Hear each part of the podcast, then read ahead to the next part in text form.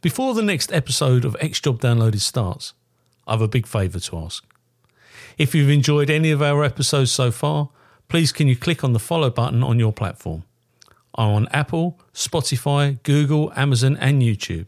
It costs nothing to follow, but makes a real difference to me as a podcast producer. Thank you.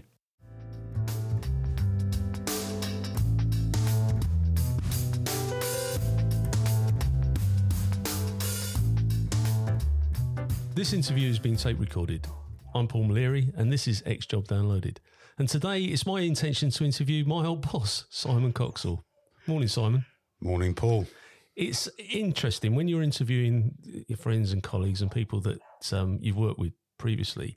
You learn an awful lot by doing this, and it's a great way of interacting. And as I explained to you earlier on, this is the "What did you do in the war, Grandad?" moment. So, where did it all begin, Simon? Uh, what, when I was born? Yeah, where were you born? What, I was born uh, 1959, February 1959 in Hereford in my grandmother's you don't house. look old enough. No, I know. I'm I'm the Peter Pan. no, I was born 1959 on a cold February in my grandmother's house in Hereford. Uh, and I subsequently learned actually my father was stop checked on the bridge over Hereford on the night that I was born. Well, I never. Uh, I don't think fathers were present at the births in those days. in those days. and he was on the old stone bridge, which is still there. And uh, yeah, so that's when it all started. My mother's from Hereford. Right. Uh, my father's a London, well, he's Hertfordshire, then London sort of chap. Uh, so yeah, that's where it all started. Yeah. So, did you do your schooling over there, or did you? No, no, we lived in um, we lived in Woodford in London, South Woodford in London, Right. and uh, I'm one of three boys. So I'm the middle son of three, and we were brought up in South Woodford. Went to a state junior school in South Woodford, Churchfields, which was very nice, very pleasant memories of it. I remember all of that really quite well, actually.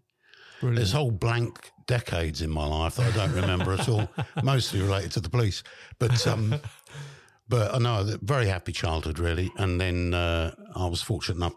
I got a scholarship to go to what was what is the local public school, effectively. So uh, went to that. And where was that? That's a school called Bancroft School in Woodford Green. So you're at Ban- Bancroft. You went to Bancroft School. Yes, that's right. Yeah, yeah. And what was that like? I mean, you're talking 19, 1970, I went there. 1970. T Rex were in the charts. Uh, were they by then? Yeah, I reckon. They must Possibly so. Yeah, Mark Possibly so. going strong. Uh, it's all boys school. Uh, very much flourishing today. It was quite draconian actually uh, when I went there, and was sort of. It was probably operating in about the late 1950s, I should think, Yeah. compared to. I mean, I have no idea what other schools were like in 1970, but it was fairly strict school. Great sporting school as well, if I remember right. A lot of sport, a lot of rugby, a lot of cricket, and uh, played rugby for the school. Uh, played cricket phenomenally badly, which I've managed to maintain that standard throughout the entirety of my life. Brilliant.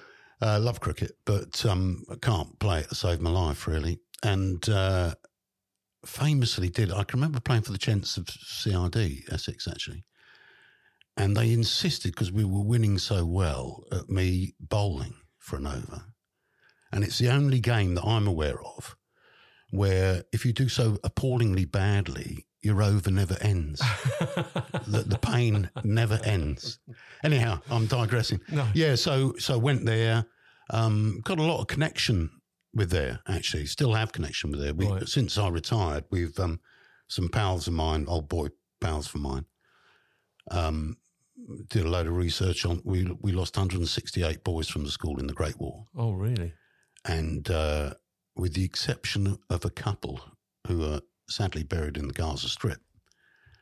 Uh, we put wreath, the wreaths were laid on all during the Oh, 100th fantastic. anniversary, and I did a lot of writing the biographies of them, and very moving experience, really truly moving. Did you get those published, the biographies, or they? uh, They're all online, oh, and uh, hopefully, actually, uh, I'm in touch with one of my old boy um, mates, uh, Gordon, and I, w- I want to get a hard copy, nice quality, yeah. a few hard copies done of it. Well, we'll put any links of any work that you've done. We'll put the links. Yeah, on, no, great. on this No, great. this entry. Yeah, so I'm going off at that tangent, but No, the no. um, but very formative influence going there, to be honest. And because it's famous, I think it's South Woodford, where um, Winston Churchill was the local MP. Yeah, yeah, yeah. Big statue of Winston Churchill Yeah. on Woodford Green. That's he was right. the MP at Harlow at one point as well. You know. yeah, I didn't know that. Yeah. Oh, I didn't Yeah. know that. Yeah, yeah. He was um he was the MP there, not in my time. No, no, of course. fact.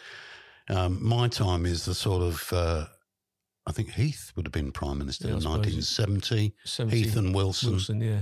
bit of Callaghan, bit of three day week. Remember that very well. Yeah, I do, yeah. Especially when we're talking about you know strikes and industrial unrest and Power and cuts. power cuts. I mean, three day week, you know, homework by candlelight and stuff like that. And um, yeah, but no, very actually a very formative influence, and I'm still in touch with them. Uh, and I'm and I'm pleased to be so. Really, although it's changed tremendously there. I mean, course, it's yeah. it's it's It uh, has. There- there- There's a, a greater diversification in that area. Yeah, yeah, yeah. Woodford, Buckhurst Hill, Louth, Yeah. moving out further. yeah. So, what, did you do your entire um, secondary schooling there? All all my secondary school in there. Yeah. Um, got my O levels and A levels, and went to university from there. Went to University. Now, Yeah. what year did you leave school? seventy seven. 77. So, 1977, punk was on the ascendance. There was all. Yeah, not my cup of tea, No, really. no. Um, I was, to be honest, um, we had a we had a little jazz band at the school, Did you? and I was I've I've never really encountered popular music, to be honest. So I've always wondered. It, it went on Who Wants to Be a Millionaire. I'd be absolutely stumped. You know, you'd have to be my phone phone phone a friend or whatever. But I mean, 77, I left school in 81, and I think it was 4% of the population went to university then.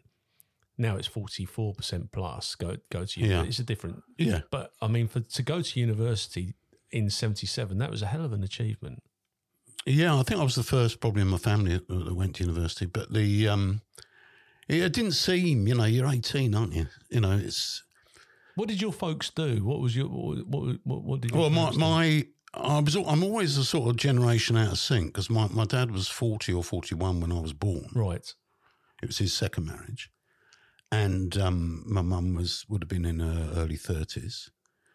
Uh, so my father had been a bank clerk, flew in the RAF during the war, uh, in bomb command. Uh, came back. He, I, I, I've seen photographs of him before he joined up. Yeah. Uh, he joined in 39 and all that. But uh, the photographs before, he looks a bit like Private Pike, actually. you know, at that time. Very clean cut and thin, you know. Yeah. Um, and he had a busy war, uh, which I found most recently, actually, since he's died. He's died now. He's been dead now a good long time. But um, I've found a tremendous amount about all that since he's passed away. Um, so he was he was quite Victorian in himself, you know. I mean, his parents were genuine Victorians. Of course. And I, I don't suppose you knew. Did you know your grandparents? Were you? I knew three out of the four. Right. Yeah, three out of the four grandparents. Both, both the both the the grandfathers had been through the Great War and stuff. And it was, to be honest, he was. It was old. It was an old fashioned. Upbringing. Oh, I imagine so compared to most, and I know my contemporaries. Yeah, yeah. Um, it was a bit unusual to have that sort of time sink. Where did you feature in the in the three kids? I mean, you're, I was the middle one. you're the middle one. Yeah, I mean, it is interesting because uh, the the dynamics of a family when you've got an older parent, I should imagine because my parents were, were were quite young. I could imagine it's you know it's completely different So the the very traditional. yeah. Very traditional. Um, yeah, But very, that's probably reflected in you in, in later years as well. I think so. Yeah, Yeah. that's probably why and I'm, I'm fairly traditional. well, you are though. You are though. Uh, I mean, it's uh, so you've you've gone to university. What did you study at uni? I studied history and politics at university, um, which is you know what I wanted. Uh, Yeah. really my. I've always been fascinated by history, Yeah, and the politics just goes along with it. I thought that might be sort of job wise slightly more useful than just pure history. Uh, I did. I think I did a little bit in the University of Wales, and then the rest of it in the University of London, and um, and did one of the most interesting bits to it. Actually, I mean that's interesting in itself, and I Yeah. thoroughly enjoyed it, and I like the fact that I did that. But also did loads of little jobs during the time. I was going to tell you this anecdote because it's Yeah, a bit. on. This is before I get to university. I'm I'm about sixteen and I'm at school, and from the age of about from milk rounds up, yeah, I was always doing little jobs, you know, as were my brothers. You know, we were always trying to earn a bit of money, yeah. really, because you got two and six pocket money or something. And uh, I got a job with a for a mate of mine at school as a cleaner at the London Rubber Company Oh, did you? on the North Circular Road. Right, this is uh, near uh, what's the name of the pub? The Crooked Billet. yeah. I don't know if it's still there near Walthamstow Dog Yeah, Track. near the dog track. Yeah. And uh, I got a job there anyway, but I was also swimming at the time, like for the school and stuff like that. And on one particular summer's afternoon, it was an evening job. I went down there with my little swimming costume in there, in my little plastic bag, because I've been swimming training, and my rolled up towel and that. And I went and started doing the buffing like you did on the floors and Yeah. uh, and whatever. It was about two hours' work, and then uh, came out, went to get to the bus to go home, and um, the old guards on the gate because it's a it had big iron gates sort of thing. Sort of waved me through, and off I went. I missed the bus, and I stood at the bus stop, and I thought I ain't got my swim costume, so uh, I trotted across the double the dual carriageway back into the works. By which time the guards had shut up, I was the last person to leave Right. which meant I had to clamber over the gate. so I climbed over the gate, ran to the back of the factory, and um, sure enough, the big bins, which was the last job I did, that's where the swimming costume was. So I picked it up, plastic bag and all. Came back, and as I was coming to the gate, there was another bus coming. So again, clambered back over this. It was quite a tall gate, you know, clambered back over this iron gate on the other side, ran for this bus and missed it. So I start walking up the North Circular Road, thinking I might as well walk home, you know. And I met Rover. He's coming down the dual carriageway, one of those really low slung, the 3,500s or Yeah, something, yeah, yeah.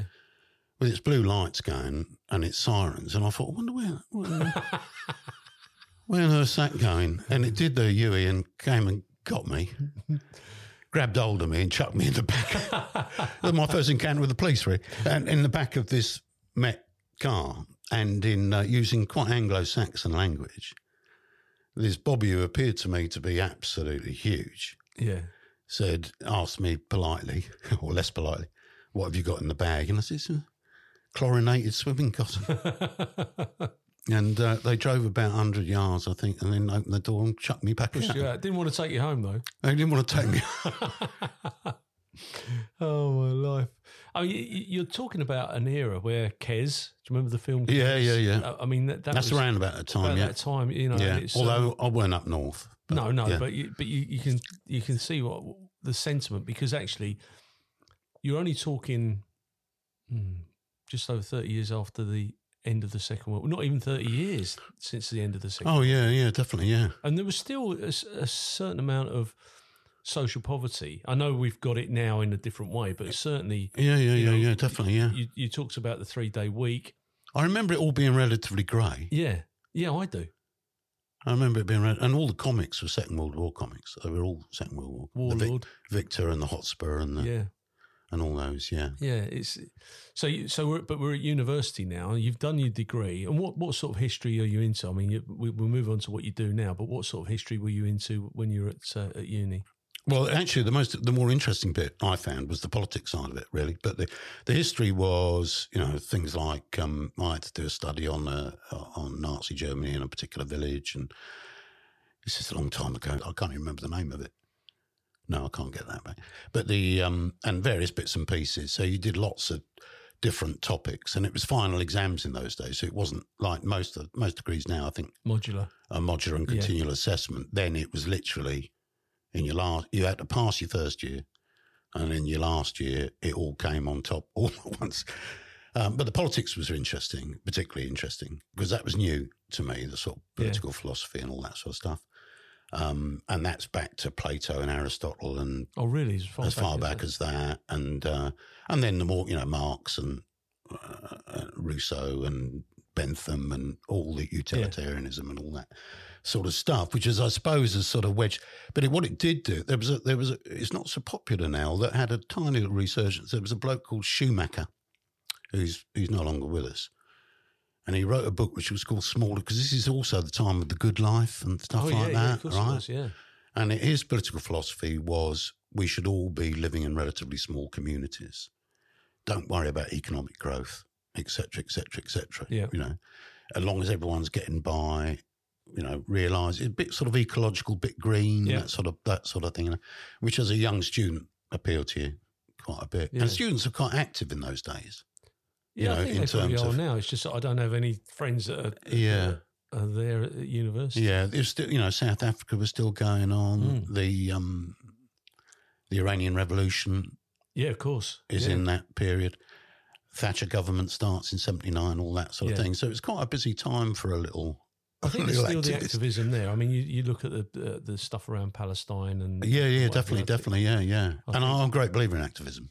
But Well, well, I, I, I, I, I agree with you because if you don't agitate, then you never get any changes. yeah, yeah, And you, you, if something's wrong, then you've got to point it out. And you may have a different view, but it's how you deal with that differing yeah. view. But one of the things about the school, and I, you know, I'm, I'm not, I'm not doing an advert for the school. No, but, no, no. But best thing the school did really was say you were entitled to have any opinion you liked, Yeah, providing you could argue it effectively. you yeah, know. absolutely. And that was what it taught you, really, as much as it, and it gave you a lot of confidence at the school for all its slightly harsh nature. Yeah, because you you've never been one of those people, in my experience, where you said, "Oh, because I said so." If if you ask for something to be done, it's because it. I don't know about that. I mean, sometimes you just haven't got enough patience. yeah, I- just I get it done. I suppose. So you've you've concluded your university, come out with your your degree with honours, Yeah. and um, what what happens next then? I'd been working during the vacations on the Walthamstow, Waltham Forest Guardian It's still going, I think. as a I think it is, yeah, as a journalist in Wood Street.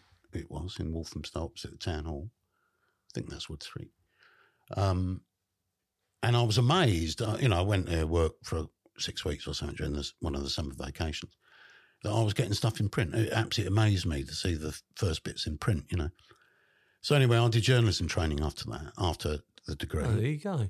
and uh, which was down in Cardiff with Thomson, what was then, I don't think they exist now, Thomson Regional Newspapers. And we were taught by two, they must have been, I guess they must have been at least 50s, if not 60 year old seasoned journalists from the Western Mail and the Cardiff paper. Can't remember the name of the paper. And that was really good training, actually, in terms of, because I did quite a bit of writing there. So it was, Yeah. it was really good training in terms of succinct, succinctness of writing and, uh, you know, how to sell a story effectively and, uh, and stuff like that. And I've got awful, awful digs, awful, absolutely rain dripping off the wall standard. horrible, horrible, horrible dig. Worst digs I've ever had in my life. And I'd had a few when I was a student, you know, but these were Yeah. really bad. Uh, that's what I remember about that. And then I worked um, uh, for some new, over the next years. I worked some newspapers, some magazines. Uh, ended up sub editing, and then joined the police. Well, my triangle's now. Well, my triangle will be complete at the end of your end of your story, and I'll explain why at the end. I know we've discussed it already, but uh, what you're just saying is make, makes a lot of sense. So you joined the police. What, how did that come about? Do you know? I don't remember really. Um, it was. I mean, it was a bit of an accidental step. If I'm, I think. The the accidental chief superintendent. We, we could call it that, call it this episode Yeah. there. Um, I bumped into an old pal of mine who sadly died in his early. He was an old schoolmate, uh, Andy Verrier, lovely man, county cross country runner, but as a young man and everything, died of leukemia in his Oh. early thirties. Very sad. Uh, but I bumped into him in what had been the school pub. Not not that the school spent all its No, time no. in the pub, but it was a neighbouring pub to the school on Christmas Eve. And uh, I was moaning about because I was working in Poole at the time in Dorset, and I was moaning about the travelling and one thing and another. And uh, he said, "Well, I've just joined the Met." He said, "You want to give it? Why don't you give it a go?" He said, "It's a right laugh." He said, "You'll enjoy it." He said, "Just up, you'll give it a go." And I applied, and um, I can't remember how quickly it happened, but I think it was quite quickly after that I ended up, yeah, joining. And that was Essex, That was Essex, yeah. Yeah, because as a graduate, you applied to both. right? Okay. You Oh, could apply did to you come as a two. ga- graduate entrant, or I came in No, I applied as a graduate entrant, which meant you could apply to two forces Right. at the same time. And you wouldn't have to take the entrance exam because you're clever enough. I don't, I don't remember there being an entrance exam. yeah, no, it was us stickies that had to go and do the. Um, and um, but they literally said, Essex literally said, "You- "What you're doing, you know, the Tuesday after next or something like that." Yeah. And um, and forever after in my probation, my name was all penciled in, you know, at the bottom as someone who suddenly arrived, you know. So, yeah, I was interviewed by Jeff Markham.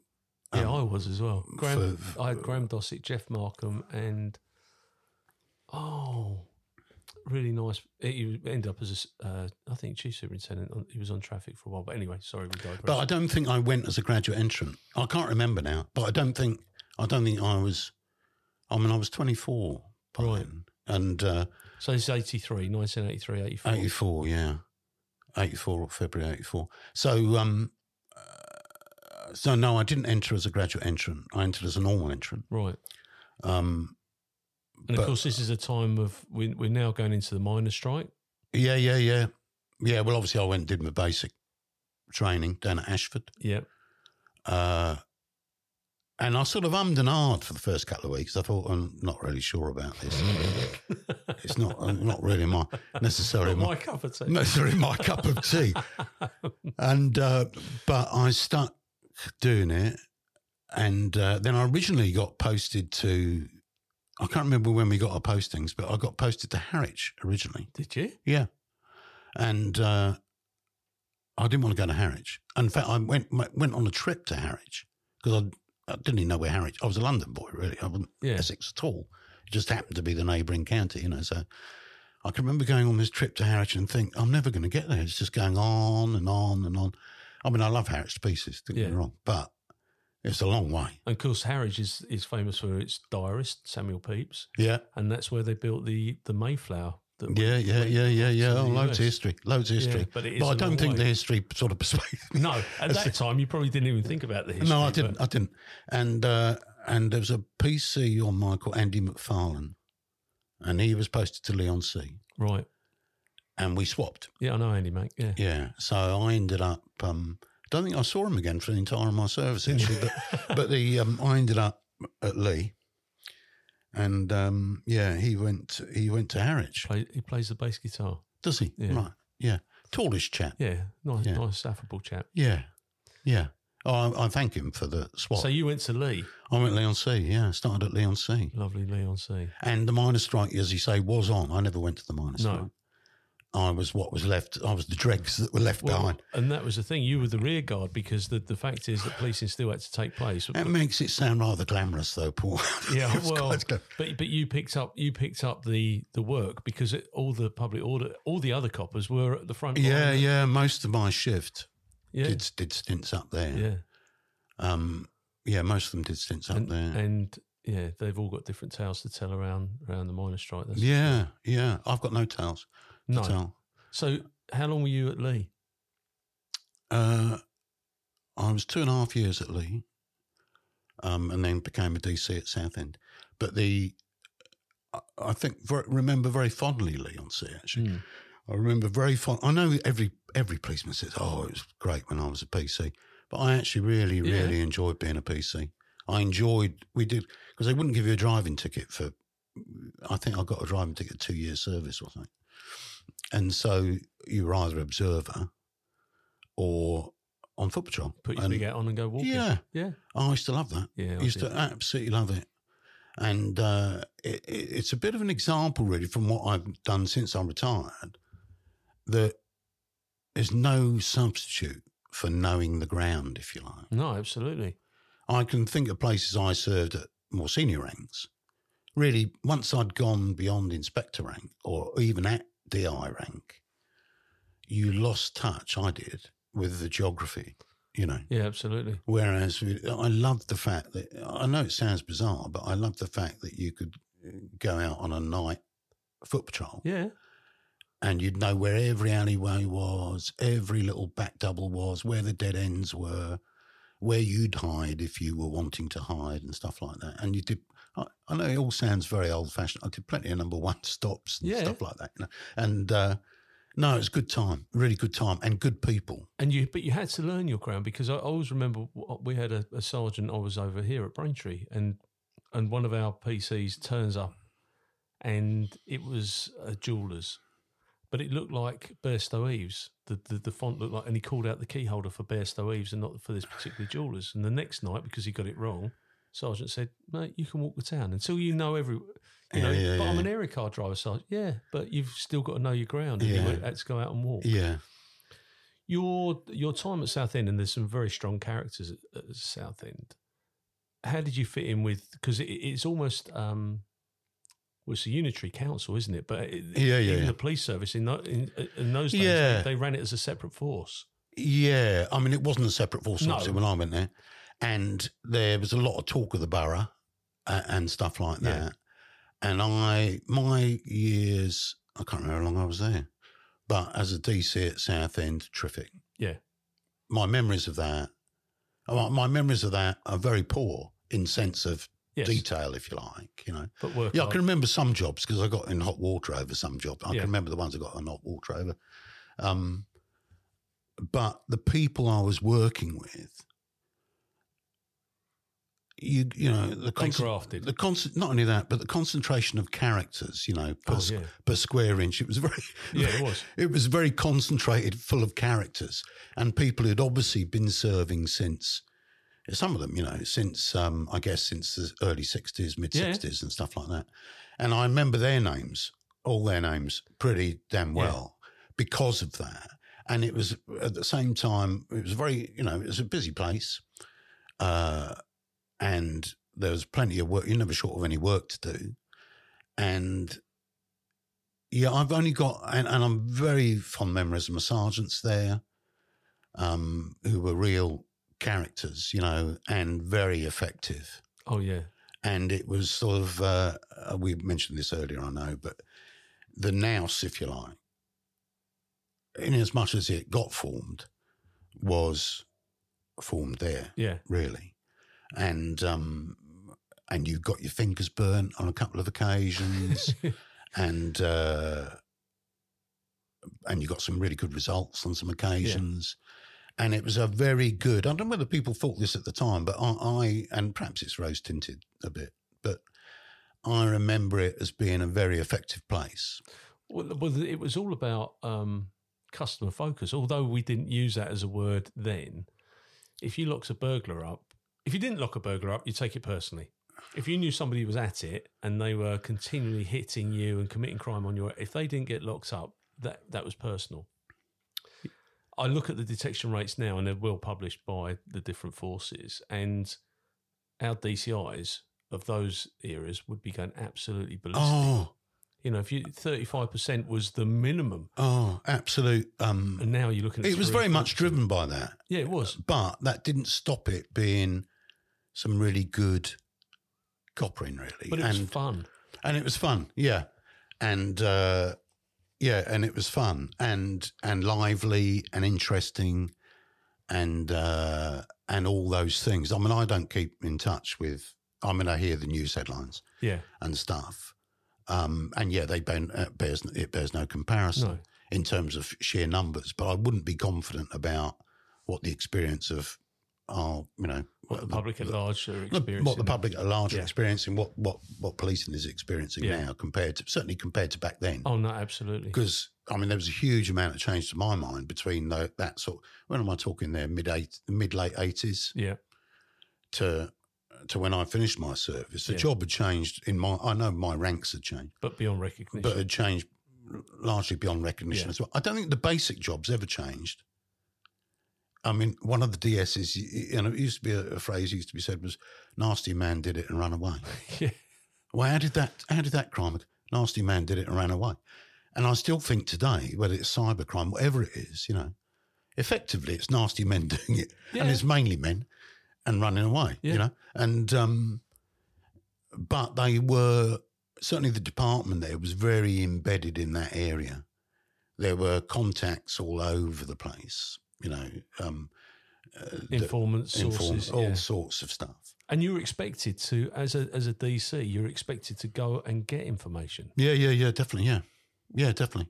And I mean, it wasn't all. I mean, I'm, there's a bit of rose tinted it, you know, Yeah, because of it weren't all perfect. They weren't all perfect. No. and uh, but all all I can say is, you know, when I my feet are before the fire, Yeah. it's a it, that is a warm remembering that, and the people who were there, particularly, Yeah. you know, that was a warm time. That So were you good time. studying for your exams whilst you were there? Uh, did I study? Yeah, I did actually. Yeah, so Manual guidance. I failed my science exam twice right. on traffic, both because you had to take three papers. Yeah. I always managed crime and GPD. I couldn't do the traffic, saving life. Um, but I do now know that 1750 is the maximum square centimeterage of the rear ve- rear window of a dual purpose vehicle. Is that right? I've never called it. I've never had to rely upon that information, but it is. I had to learn it so rote that it's got stuck in there. But uh, it's probably changed now anyway. But the um, yeah, and then in the end, I did. I put so much effort into it that I passed it, and actually, it was in the top 200 in In the country. in the country. Wow. So I got it in the end, and uh, I suppose I did it because it wasn't because I wasn't enjoying what I was doing. I was really thoroughly enjoying what I was doing. It wasn't because, and sometimes you think, don't you, when people are more senior to you, you think I could do that better than. That. Oh, yeah, absolutely. It wasn't because of that. It was because I thought well, I, I ought to. It's something I ought to do sooner Yeah. rather than later. But it took me three years to achieve it. But but you're I mean you are a scholar as we said earlier on, and the hardest thing for me was putting the updates in the, the manual of guidance because no sooner Yeah. you put one lot in, you you, pick get up another load, lot of yeah. updates and you have to change it all again. It's, I mean, you know, I say this, I haven't failed it twice. It's not an inconsiderable, you know, I mean, I've done exam, loads of exams in my lifetime. It's not an inconsiderable test. That was not an inconsiderable No. test, you know. It was a significantly tricky in terms of volume, particularly. Certainly, I'm not. I'm not decrying because I passed under OSPRE, which was multi-choice, blah blah blah. Yeah, yeah. You know, I still had to learn dates, weights, and all that sort of stuff. But it was longhand. Yeah. When you took it, it was longhand. You Yeah. had to give an account of. Yeah. You know, so if you if I think so. Yeah, it was. If you had to do a, if if it was a question about burglary, the first thing you'd do is you'd write the definition of burglary out, and you'd score a point by doing. Yeah, you that. were learning, I was anyway, you were learning chunks of it. Yeah, off literally things like you know i can remember i got a question actually on this which was uh, powers of entry under the mental health act warrants you Right. know. and fortunately i'd learned it like off by heart Yeah. never used it no, actually but yeah no um i'd forgotten all about that paul but the um that obviously took some effort but Yeah. the uh yeah I, I passed that um and because you got in the top 200 i think you got automatically promoted then yes, they put you as being you know quickly promoted. and that's two hundred across the whole UK. So there's forty three forces. So Yeah. that is quite an achievement. Yeah, but it's just rote learning at the end of Yeah, the day. Yeah, I know, but It's so rote, and it was because I thought I can't do this a fourth time, so I did that, and um, yeah, and I got promoted uniform sergeant of Grays. which is a great place. I mean, that I is love a real, Grays. uh, That's a real um, salt of the earth area, I really like Grays. and the police officers work hard there. Yeah, yes, good people. Uh, again, good people, you know, and again, characters. And uh, I always, I always thought this is a very um, what you saw was entirely what you got. Oh, yeah. I'm not just talking about Grays Town. You obviously, Grays, Ockendon, Tilbury, Yeah, Corringham. That's what Grays was then. yeah, Uh, and uh, yeah, so I was custody sergeant there, and patrol, which meant half time custody sergeant, half time patrol sergeant. Again, some good people. It wasn't as busy as Southend, no, um, but uh, some really good people um, who then, you know, f- moved parallel to me during a number of them, you know, uh, and did very well through their careers, and uh, and some very funny times. And uh, yeah, another learning experience altogether. It was it was early as late. and I'd done Witten B as a PC, right. which was horrible. Actually, Yeah, that was that. So for those listening, Whitton B, you'd you'd do an early, which was six a.m. to Yeah. two p.m. You'd do that for two days. Then you'd you'd do nights, Yeah. So ten p.m. till six a.m. And then you'd come back on a quick changeover changeover, for a late turn. and late turn two o'clock in the afternoon. So you've had no sleep, and Yeah, and if you travel, so I, I didn't mind that. I did I did the traditional sevens when I first joined, um, but then I went over to Whittam and Yeah. um, It was Yeah. sevens at Grays, yeah, and uh, but that was good. Yeah, no, uh, um, and uh, I ended up going back to Grays much later on. But the uh, but it was a ni- I like Grays. I like Grays, and you could park there. and you could park. It was a police station. We could Yeah, I think in. you could even do that as a PC if I remember Yeah. rightly. Yeah, still can. yeah, yeah. So it's um, yeah, that was an interesting time. But I loved the CID, and so I went through. I don't know how long I'd been there. I can't remember now. Eighteen months maybe. Uh, and so I applied for everything that I could possibly apply for. So I, I can remember applying for a fraud squad. I mean, I'm, I'm not really keen on fraud, but I, I applied for a fraud squad job. I applied for all sorts of fringy sort of CID jobs. Yeah, Uh, and I also went straight studying for the inspector's exam. And uh, I got some cautionary advice from Nobby Clark, who was the, um, I think he was working with Ralph Barrington, the head of CID at the time, right. uh, telling me to stop applying for things I didn't really want to do, and that but I'd get a CID post for too long. And and I was fortunate enough to get a CID post, which is back to Southend, but it coincided with me passing the inspector's exam. Oh, right. Okay. So my two avenues of escape both sort of came in, at, both horses came at the same time. So I then had to negotiate that I could have a reasonable period as a DS because that's what I wanted to do uh, at Southend. Was Mick Benning the, the district commander, No, uh, divisional commander then? it was Peter Thorpe. I don't know. Pe- Peter Thorpe, I think is is the chap's name. Um, yeah, nice chap, nice chap, and they were all they were all nice. Uh, Mick Molyneux, I can remember Yeah. as a governor. Uh, my governors as a DC were Colin Edkins and Brian Storr is a lovely Oh, man what a lovely bloke. Yeah. uh, and Ken Smith was the DCR Yeah. when I was there as a DC. Uh, and I think most of them were still there when I, because I hadn't been away that long. When I came back as a DS, and uh, and that was again, you know, it was the same again. Actually, actually, it wasn't quite as much fun as being a DC, but it was almost as much fun as being a DC. Well, you have different responsibilities. Different it, for most of it, responsibilities, yeah. It's a lot more. It's a lot easier being responsible for yourself. I always feel, Oh no, than, I agree. than you know. I enjoyed being a DS, but, Yeah. but I'm having to quality sure everybody else is Yeah, yeah, making yeah, sure yeah. that the flock are actually adhering to the rules Yeah. and not. Uh, Yeah, but some good people and Oh, good yeah. people on the shift. Some good jobs. Did some nice jobs, uh, and I was there. Uh, then I got promoted to inspector, so they eventually got me promoted to inspe- not eventually. It was very quick. It was about a year, eighteen uniform or DI? Uniform. Year, eighteen months later to Brentwood. Brentwood. Oh, what a great place. Yeah, to Brentwood. Uh, and that was different again. In, it, well, the work's different, you know. And uh, Dennis Shepherd was the. Yeah. I don't think he was my boss there, but he was. He was because I think Brent was part of Grays then. Yes, it was. But the um, and some some interesting jobs there, and uh, I was there for th- maybe three years, two three years. what did you actually do there, though? Section inspector. Section inspector. So you you were you weren't running a shift. You were in charge of the whole Uh, the whole. Nick. So you're in charge of both because they still had response there then, and uh, so you had response and beat team, Yeah.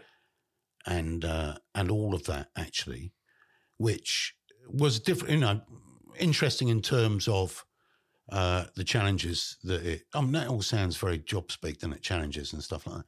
But but it was it was new ground and the political side of it, which was okay. But Brent was very political. Anyway. Brent was very political, and it's, it only just got his. I think it was the first CCTV anywhere, and so that had come in, and um, it was all together pretty good actually there uh, in that time. And you were you felt like, well, this is my manor. You know, that's Yeah. that's one of the biggest things actually. This is my turf. You know, this is now my. But you were turf, if like. important to the to the locals because the locals are very demanding. Um, and funny enough, I, I interviewed someone the other day, and he, he said, I, w- I worked at Basildon where you could go in in your muddy boots and that you know they'd, they'd welcome you and they'd never make complaint. But you could knock on someone's door at Brentwood, and just by knocking on the door, next thing you know, you get a complaint because they've got a different type of Yeah, I suppose that's the same. You know, that can be the same pretty much anywhere, can't it? Yeah. The, the people are people are different people, and you've got. I, I suppose if you're any good, you've got to assess it all the time who you're dealing with Yeah, and, and the way of doing it. You know, you put on your best Bethnal Green, or you, yeah, or you speak nicely, yeah, absolutely. and, and whatever. So, uh, yeah, so that, and then I was DI at Harlow. Another great place. Yeah, another interesting place, actually. Good team, some good DSs there, some good mates there. Developed at Harlow. Uh, I'm going to rattle through now. Yeah, no, that's fine. And uh, so you can, you actually, I mean, the most enjoyable bits are the junior ranks, really, I found. And then um, after that, I was, I was put on, oh, we had, um, we had the Combat 18 murder Yeah, I at remember that. Harlow. I was deputy for that. Charlie Sargent. Charlie Sargent, yeah, the Cross murder. Oh, no, Cross was the other defendant. Christopher Castle was the deceased. Yeah, that was interesting because that was all over fundraising and um, It was all about um, it was all about conflicts within that that organisation, and um, and a very interesting trial actually as well. Really interesting trial for that. Um, and that was working with Steve Reynolds was the SIO, which is terrific. yeah, And and Steve had been my DI at Southend, right. uh, so that was good. And I've known Steve all that time. Uh, And they end up getting convicted on the. On they both got convicted. Yeah. Yeah. yeah, they both got convicted of that, and um, and you pick up. It's like you know, this is what you do, isn't it? During the job, you pick up all these little tips, little experiences where you think actually that works, yeah, or if I'm going to do a search area, do you know what? I'm going to do that extra bit as well.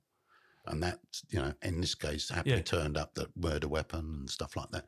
So those, those bits of memory, you're managing to wheedle out of the dim recesses of my brain. Uh, so came out of that. Oh, sorry, Simon, but but we've now developed into in Essex major investigation teams. At that time, it was dealt with It was dealt with on on division. the division. Yeah, that So- was all division. and, and you'd you'd call people in and from other Yeah. divisions as a, as a support call. Yeah, yeah. It was that's exactly how it was dealt with pre MIT, and in that case, you know, it wasn't an easy case, um, for a whole host of reasons, but it worked. All the team that worked on that really did, you know, very well. And I won't start naming the people who did No, no, well no. be- because I'm bound to forget one person who did just as well as others. but the everyone did very well on that. Um, and satisfying and, and, and experientially a good piece of work, you know, to be involved in. Uh, was that the first murder you'd been? I'd been involved in some murders at Southend, not doing the Mason ad, but rather the, the uh, but as part of inquiry teams Yeah. and that. And uh, I used to do the artist impressions of of you know, the drawings of suspects and stuff like that as well, even as a PC. Did you? Yeah, and uh, yeah, but the um, so I, I stopped being a DI and get promoted to DCI. So I never did chief uniform chief inspector. I don't think. No, I didn't. Uh, promoted to DCI head of child protection unit as it was then. And that comes with its own stresses. Yeah, different work altogether. Uh, And I know it's a uh, cliche, unpleasant word, but it is, um, it is genuinely for all the people who work on it, uh, very unpleasant work. Yeah. And I've got a world of time for all the people who work on that. Uh, and that's headquarters post. And that was Dick Madden had was was the chap who was moving on, Yeah. I think, to be an SIO.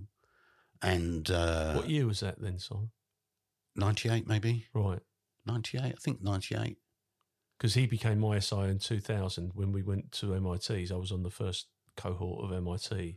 And he, so, but yeah, it would have been about that Perhaps time. he didn't go straight there. I don't remember. But uh, Dick, I was definitely took over from bless his heart, Dick, and uh, lovely Dick. And um, I started in there. I'm really struggling now to remember dates, but No, the, all I think I was in there a couple of years. Some reasonably major inquiries in there, child deaths and child And that- homicides. I mean, I'm not asking you to, do, but to go to a mortuary where there's a child and a pathologist is going to undertake an examination, that is uh, for me, that's every every um, mortuary Yeah, uh, sticks in my mind. But for me, that you know, when a child is involved, that is particularly you know difficult, and that's something that I don't I don't hark back to it, but it is something when you walk in, it's just the you know the sights and sounds and whatever. It's not particularly nice. Yeah, it's best not to dwell on really, but the um, the the whole yeah, none. There's nothing good to be said about that No. experience, and and no more so when it's adults either. You know, No, and, no. and I've obviously been to a few Yeah, over over the years, uh, and it, it can't help but give people a different perspective on life and Mm. things. I think probably affects everyone differently, um, but uh, yeah. So that was a salutary experience uh, doing that, and a very uh, quite a formative, professionally formative experience for later on. Because you had a, because in some ways, I, I don't know whether it's the case now, but you got the impression that it was a bit of a sealed off world. You know, that a lot of officers don't actually touch much. oh, absolutely. And as a con, whereas there was always a good argument for officers being aware of that type of problem that police, policing has and, and society has to face because of its its particularly um, it's it's particularly peculiar for want of a better word. It's not a good word. The nature of it, Yeah. the, the unusual nature of it. So uh, did that. Um, went for promotion. Did I go for promotion from there? I think so. I can't remember. Just, just sorry, sorry. Just No, no, no, no. I went temporary superintendent then. Oh, right. did you? Well, just going back to uh, the child protection stuff. When we joined, we it was a CSB. That's right. and it was um, looking after little kids. And I and I think I think what shocks me around the child abuse element is the volume of crime that comes in. Now Simon Willett, who he's been his podcast will be out by the time this one's comes out. He he alludes to the amount of work and the types of, types of jobs, and some of it is. Um, genuine mistakes by parents where where they haven't harmed their child, but everything has to be identified and looked at and dealt with properly. Because if if it's not dealt with properly, that can escalate to Victoria Col- Climbié and, and so on and so forth. And it's the responsibility of every police officer in the country. If they walk into a house and they see a child, irrespective of wealth, they see a child that's of in any form of distress or potential neglect, they need to identify that. And you're quite right. I think that everybody should have they have attachments for everything else, domestic violence, what have you. Child abuse is a big is a key Yeah. area. I mean, they did do attachments. They did do attachments, if I remember, if I'm remembering correctly. But it's a very, you know, all policing is demanding. Yeah. This is just demanding at a different, not a different level, but in in a different this is different sphere. different sphere. Yeah. And I have got, you know, I did at the time. Hopefully, people felt that I did. But the, uh, uh, you know, you, you took your hat off to the people who were Oh. dealing with this day in day out. And I wasn't. I mean, I was the gov. You know, I was the I was the chief inspector. Inspector. So yeah, I would have to deal and be aware of and know about and Yeah. etc. cetera, et cetera. But I wasn't on a regular basis. I mean, I dealt with some cases on a regular basis, doing the hands-on day-to-day stuff. You know, which is very demanding, and um, so and continues so to be. The um, yeah, so that was uh, you know that was quite an experience. Um, and then I'm struggling now. Tempor- temporary superintendent. I think it. I think I went temporary. Yeah, I think yeah, I did. I went temporary superintendent, which was was it? I don't know. Uh, SIO? Or did you? I was doing SIOing by then. Because you went on major crime, at major investigations. Yeah, I went. And let's make it simple, and, I'll forget about this temporary. Bit. so, uh, I I applied for promotion, and uh, uh, yeah, I did an assessment centre up in Greater Manchester Police. You went for, which I went for, uh, and was successful on, and got promoted superintendent to criminal justice department. So How did you find that? Because you've been hands on right the way through. I found it very, very different actually, and um, I had some really good. I say that really good people. I've been blessed with really good people. I had some really good people there who knew what they were doing, which was far more than I did, and uh, and did it really, really well. Uh, but a very interesting area to work in, especially with interaction with the courts and the judges and Uh, And, and for those listening, uh, Criminal Justice Department, CJD, they quality assure, they make sure that um, files are up to speed, that the court process is going smoothly, that officers are actually fulfilling their obligations. yeah, so, Um, CPIA around disclosure, making sure that they've got it absolutely spot on because it's all right arresting someone, but if you can't get them to court, whatever the outcome, then the whole system falls around you. yeah, and that had all changed obviously from the days when I was a DC.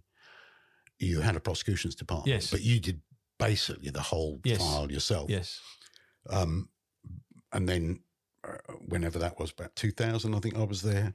Uh, so 15 years later, this department, which was very needed, was was making sure it was all all the you know But I found that really difficult because I took great pride in putting the star clip yeah yeah as, yeah as the last person to touch it. It was, Yeah. you know, it had to be a work of art. yeah but it was a uh, and I think that was a time of economies in the police service generally as well if I remember if I'm remembering that correctly but really I was uh, that was the post where I was probably more figurehead than anywhere else I guess More Uh, strategic.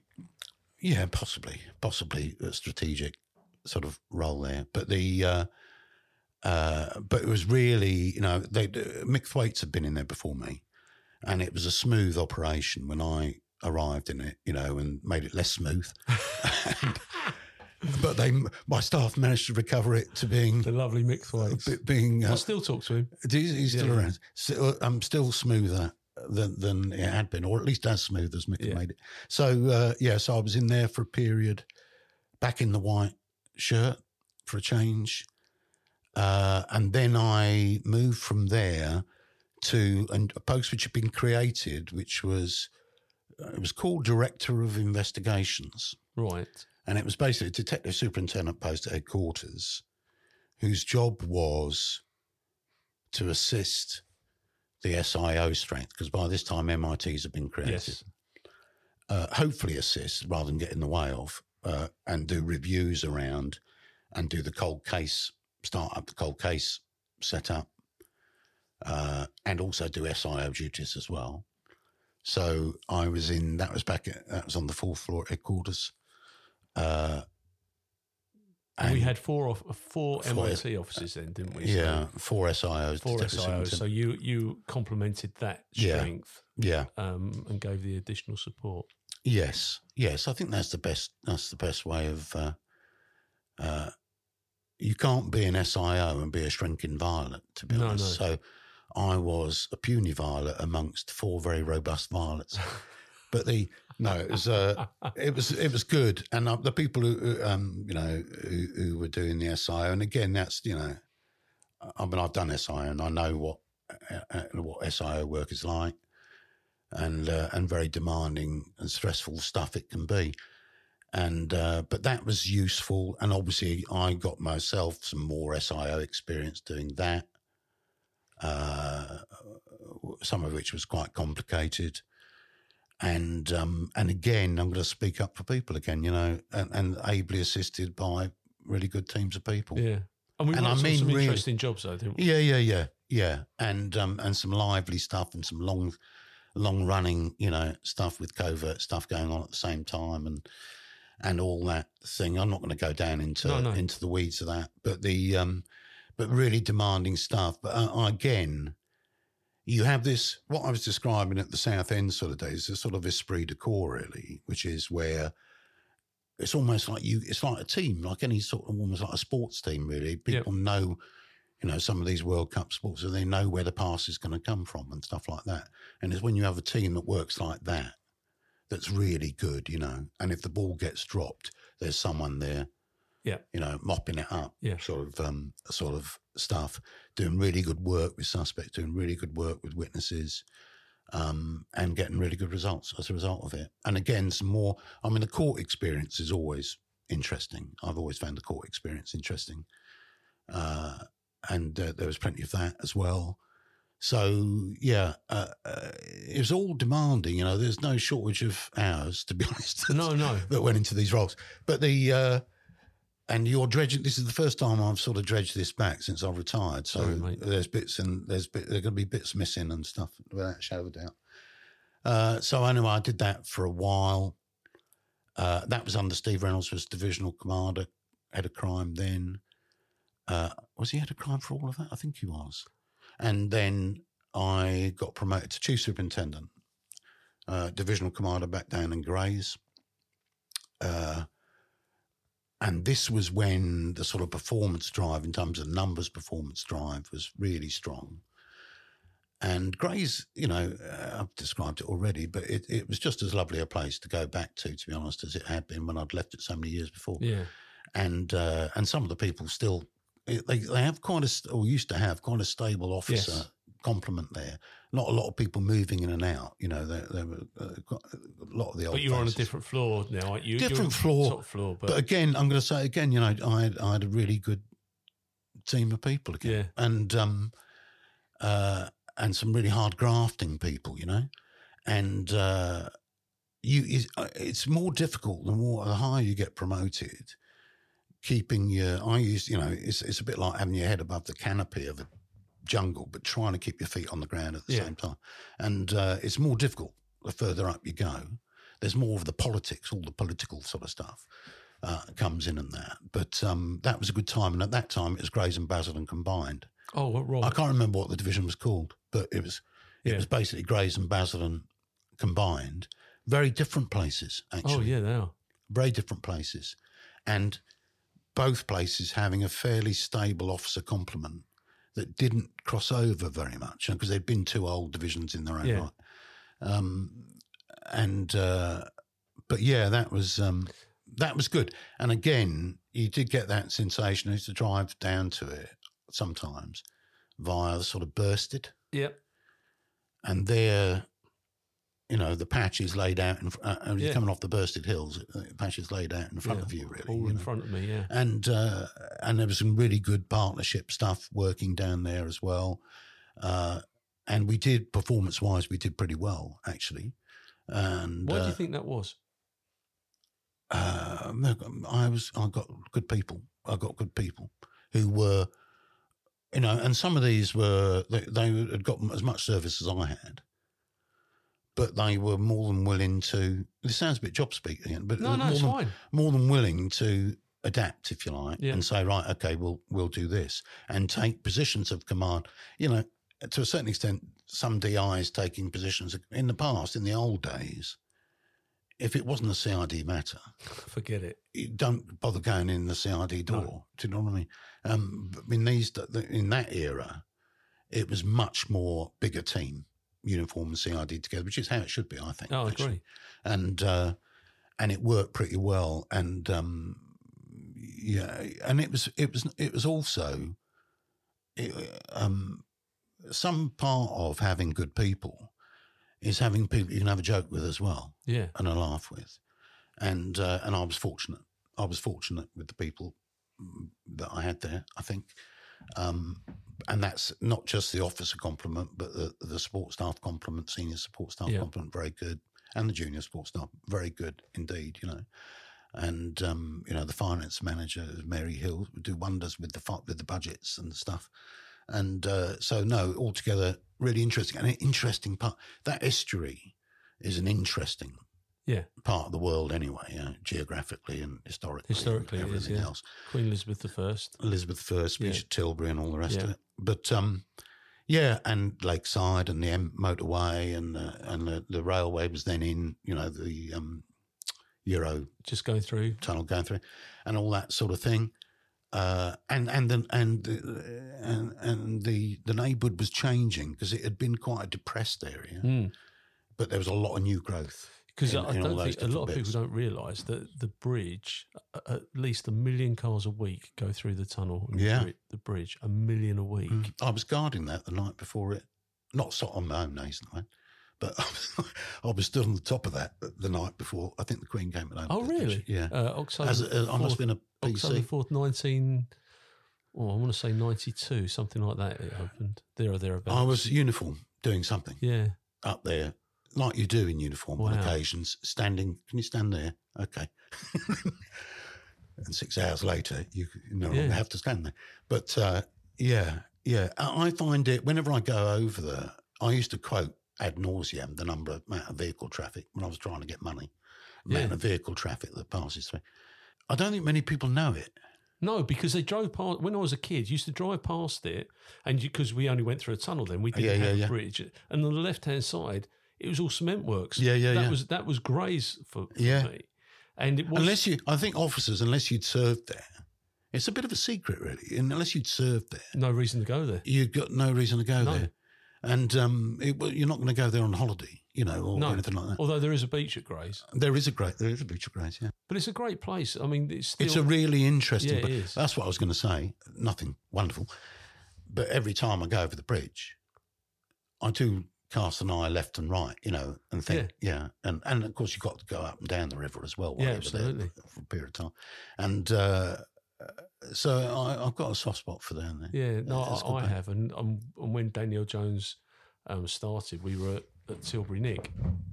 I mean, that was an experience in itself because you still had the CID that were working there, and it was, you know, very um, beleaguered in a lot of ways. But It's a funny, it's a funny, people a who've strangely designed police station. oh yeah, it is very strange.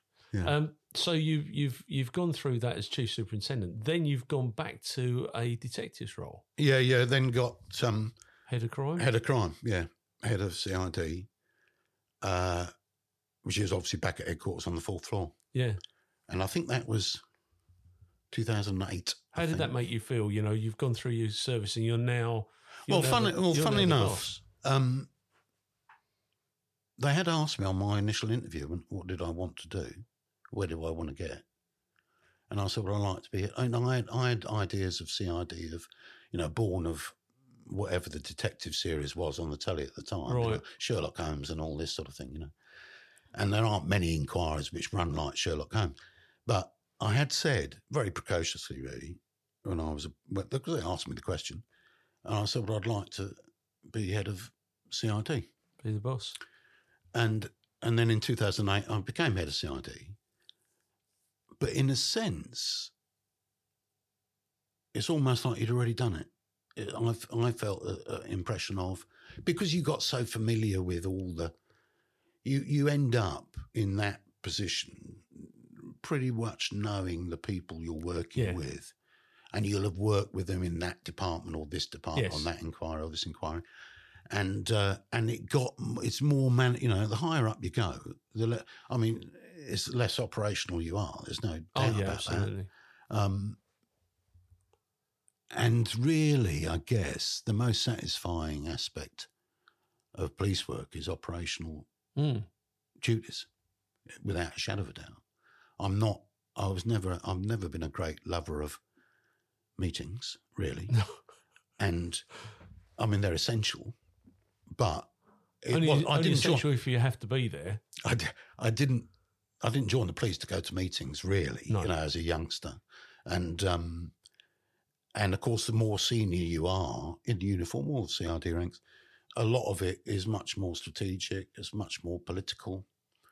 Uh and whilst you know, I definitely had some strong views on those fronts, uh it's not the same amount of being selfish, it's not the same amount of enjoyment as is involved. No. I love a, I love a puzzle. So the internal, I didn't find the internal machinations of the police service quite as intriguing as you know dealing with a, a crime of some Yeah. form. It's going, going So- to a crime scene and, Yeah. and, picking that apart. Yeah. So um, it's and you're there. What you got? Five hundred odd, I think. I don't know. I can't remember the numbers, but something like that. Yeah.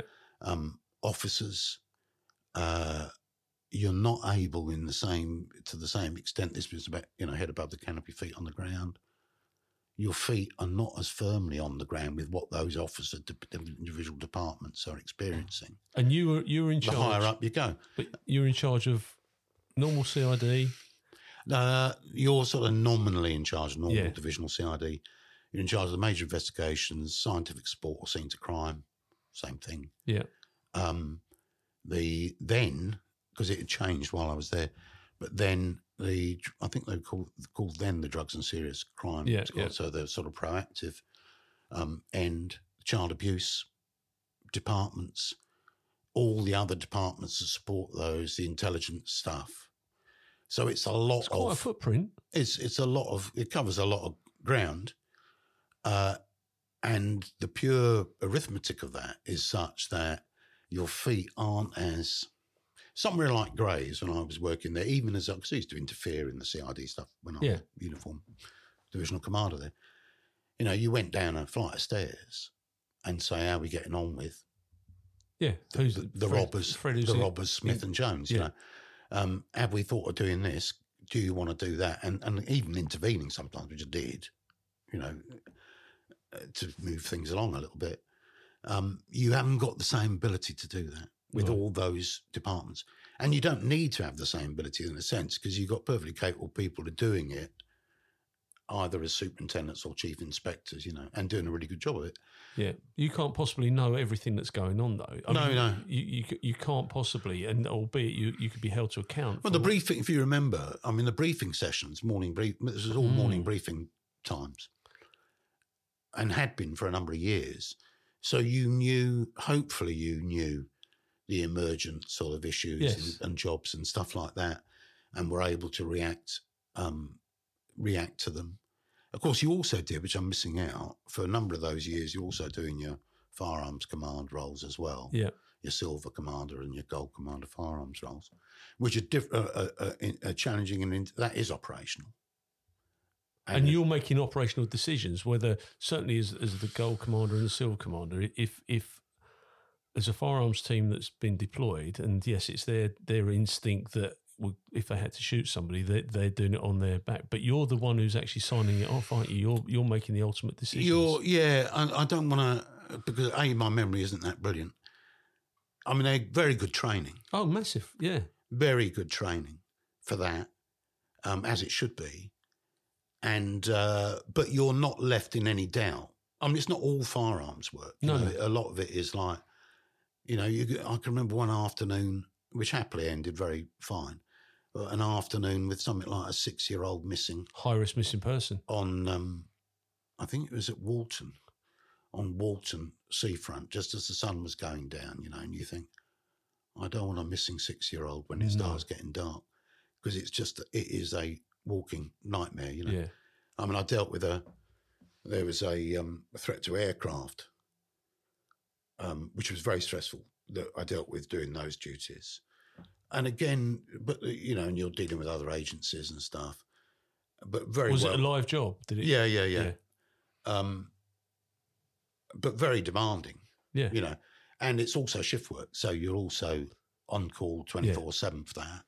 So it's all, yeah, I guess it's all fairly demanding. You know, the people who are doing it now, I should think uh, they'll find it fairly demanding. But, but, but the thing is that people believe that the police service is one dimensional. They won't even consider that you've had to do that as a gold commander or a silver commander or that you've had to make these strategic decisions. They think that, you know, the naysayers, dare I say it, uh, they think that it's all about the visible stuff that they see. They don't realise there's a there's a, a business behind the police service that keeps it going. Oh, it's um, and I'm sure it's even more so now. You know that it's um, it's multifaceted. You Yeah. know, there's an awful lot of stuff that must be going on, and that's just to you know, to try and manage demand and keep up with demand. I've got no idea really, no insight really now at all. My, I'm well out of date in terms Yeah. of what was going on. I'm very conscious of that, and it's difficult for me to judge because I was doing it. So I guess if you put someone else in that and said, "What do you think of that? Is that demanding? Is it not demanding?" You know, I, there were times I found it really fairly demanding, yeah, no. and uh, and I'm sure it still is today. And um, do does everyone have that insight? The members of the public? Are probably not. You know, but in the same way as they probably don't have an insight into what people are doing in Broomfield Hospital at the moment. You know, or or um, you know how social services are having to manage various high risk cases they may have. It's um, it's just it's a demanding piece of work. But you've just you've just picked three key areas where there is a hell of a amount, hell of a lot of um, criticism leveled at these at these great people, and actually they because what people don't know they make up. So the criticism around whether it could be the, the the chap that died recently in the and I don't know anything about it in the in the taser um, deployment. Because people don't know about it, the first thing they do is they jump onto the the police are being bullies. They're not being bullies; they're doing their job, and therefore they make up the things that suit them around the social services. They'll moan about there's, there's not enough social workers. We know that there's not enough police officers. There's mm. not enough people working in the NHS.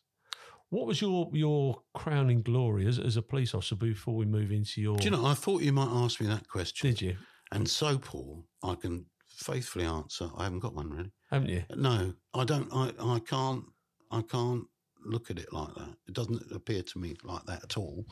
Um, Was there never a trial that you thought, oh, do you know what that that was that was? I've there was somewhere- there were there were a few trials where I thought uh, we did a good job there, Uh, and I say we, it's because it's not Uh, me. No, I absolutely agree. we we did a good job there. Uh, that was a clever piece of work. We got a really good result, or we got the you know it's for the court to decide what happens. yeah, absolutely. But we got um, a result, you know, uh, at the end of that. Um, and there are a few of those that stay with me and are, are there. Uh, the but there's not one. It's not a question of One particular of one job. No, it's a number of them. And to be honest, quite a lot of it is internalized. I look back on it and, and well, I don't look back on it actually very much until you've maybe come to this. I'm sorry, Simon. But I, I look back on it and I think uh, my my world experience or life experience is is probably different from quite a few other people's life experience. Theirs is probably different from mine yeah, uh, and you're you're constantly obviously dealing with people. So hopefully it helps you deal with people in just in, in ordinary anything you follow thereafter and in ordinary life, you know. And um, yeah, that, that's, that's. I mean, that's and what about? uh, I mean, you got to chief superintendent. Do you regret not going for ACPO? Do you? No, I consciously, I actually, I mean, I, maybe I wouldn't have got it. I was a bit bolshy, slightly bolshy, as a perhaps as a senior officer. How did that go down? Sometimes it went down famously, but other times it didn't. Other times, perhaps not quite so well. But the um, and you know, home circumstances as well. You know, I Yeah. had two young children. I've got two stepchildren as well, and um, the uh, it wasn't something, and, and and it didn't really appeal to me. You know, it didn't really appeal No. to me, and uh, because I guess I thought, which is probably unfair, but I is the feet on the ground bit. I still wanted the, a little bit of the feet on the ground. And you probably weren't political enough. Uh, well, that's a guy. uh, What, what does political mean in that? Well, context? because you, I look at the, and I do feel for the modern senior officers because they have to be very, um, you know, they have to work well with the PCC, for instance. yeah, the, the thing which strikes me, and actually this is crib from Ian Hislop. I heard him say it the other day. That um, and it's true. of- It's I think it's true of the police service, and, and it's certainly true of the armed services. We're crown servants. Yeah. We're, we're crown servants. Our, our allegiance is to the crown. Yes. And that's the beautiful part going back now to my history and politics from way back when, you know, that's the, that's the beautiful part of the unwritten British constitution Yes. that, uh, that ensures that we're not political in meaning with a big P. Um, could, could you, we all need to be diplomatic. We all need to be you know, guarded in how we couch things, um, and stuff. But, uh, no, I didn't feel that was for me really. And and to be honest, uh, it should have been in some senses. You know, if one was being mercenary about it, I, I, I should have gone for it because I've been a superintendent you know, after 14 years. You know, so I effectively spent spent six, uh, how many is that? 17 years in just two ranks. Yeah. But um, I don't regret it, not for a, not not a scrap. And I'm ever so. I know this sounds trite, right? But um, the thing I'm most grateful for is the, the numbers of really good people Yeah. that I've worked with and have worked for me and with me on on various bits and pieces I did. Any regrets? Can't can't think of one. No, Well, I mean, that- you know, my, my abiding memory of, of, of you is, you know, one, you- you're a great artist. You love your don't know cricket. You, you know, you, you, you like the cultured things in life. Um, and dare I say it, we all had a bloody good time in the police service, you know, Yeah. and it was, I'm sure. I'm sure you don't remember. You know, I'm sure there were times. I can remember guarding a fence at Stansted Airport. That's one of the memories I have. and I knew every link on that chain link Yeah. fence. After ten hours guarding that Yeah. fence with a max packs halfway through, I knew every link on that fence. And but you had an awful lot of experiences. Actually, dealt with an awful lot of people. Uh, you know, good people, misguided people yeah, uh, you know, I, I don't have any big axe to grind against villainy or anything like that. You No. know, they're people as far as I'm concerned, and you, you deal with them. And I think you develop this thing where it was a job. You know, that's why you call your thing what you call it. yeah, yeah, it. was, absolutely. it's a job. Yeah. And uh, so it was, uh, it obviously, you know, taken, I mean, 31 years, heck of a long time, Long really. time. And I'm surprised and, and sorry, I can't remember more of it. No, that's I fine. But I, th- I think it's the smaller things that that actually um, we we take with us. You know, it's the the. the I remember going to a, a, a person who was ninety four, and it was New Year's Eve, and I said, "What's you know?" And they were sitting in one room, nobody's seen them. They thought they passed away, and I said, "Oh, what's the, what's the secret of getting old?" And this old dear said, "Don't do it." You know, and it's those it's those little things. Yeah, Oh, the- there's there's hundreds of that. If you really struggle to get it back, there's hundreds of those little interactions in there which you um that you forget. You know, there's hundreds of things, and you're constant. You actually are fairly constantly reminded of it, but Yeah. because you see things and you think that's just like that's where yeah, you know, et cetera, et cetera. Um, but no, and I think the people who I work with, I mean, not everyone's brilliant, you know. no. But the people I work with, I was lucky and fortunate Um, in having some really good people. And as we said earlier on, there's a percentage of people that are going to let you down. There's a percentage of people that are going to be flyers, and you, all you really want is the worker ants in the middle that are just going to keep it keep it steady for you. Yeah, you need a, you need a mix, a team job. You know, it's So- a team job. So when did you retire then, Simon? When did you leave? The Well, I was thinking about that when I was driving up here because it must have been 2000 and I did 31 after 84, so it must have been 2015. It was the winter. right. and I did a night shift Gold Command, which I think was slightly problematic. There was a job, if I remember rightly, it was slightly problematic, and that was my retirement.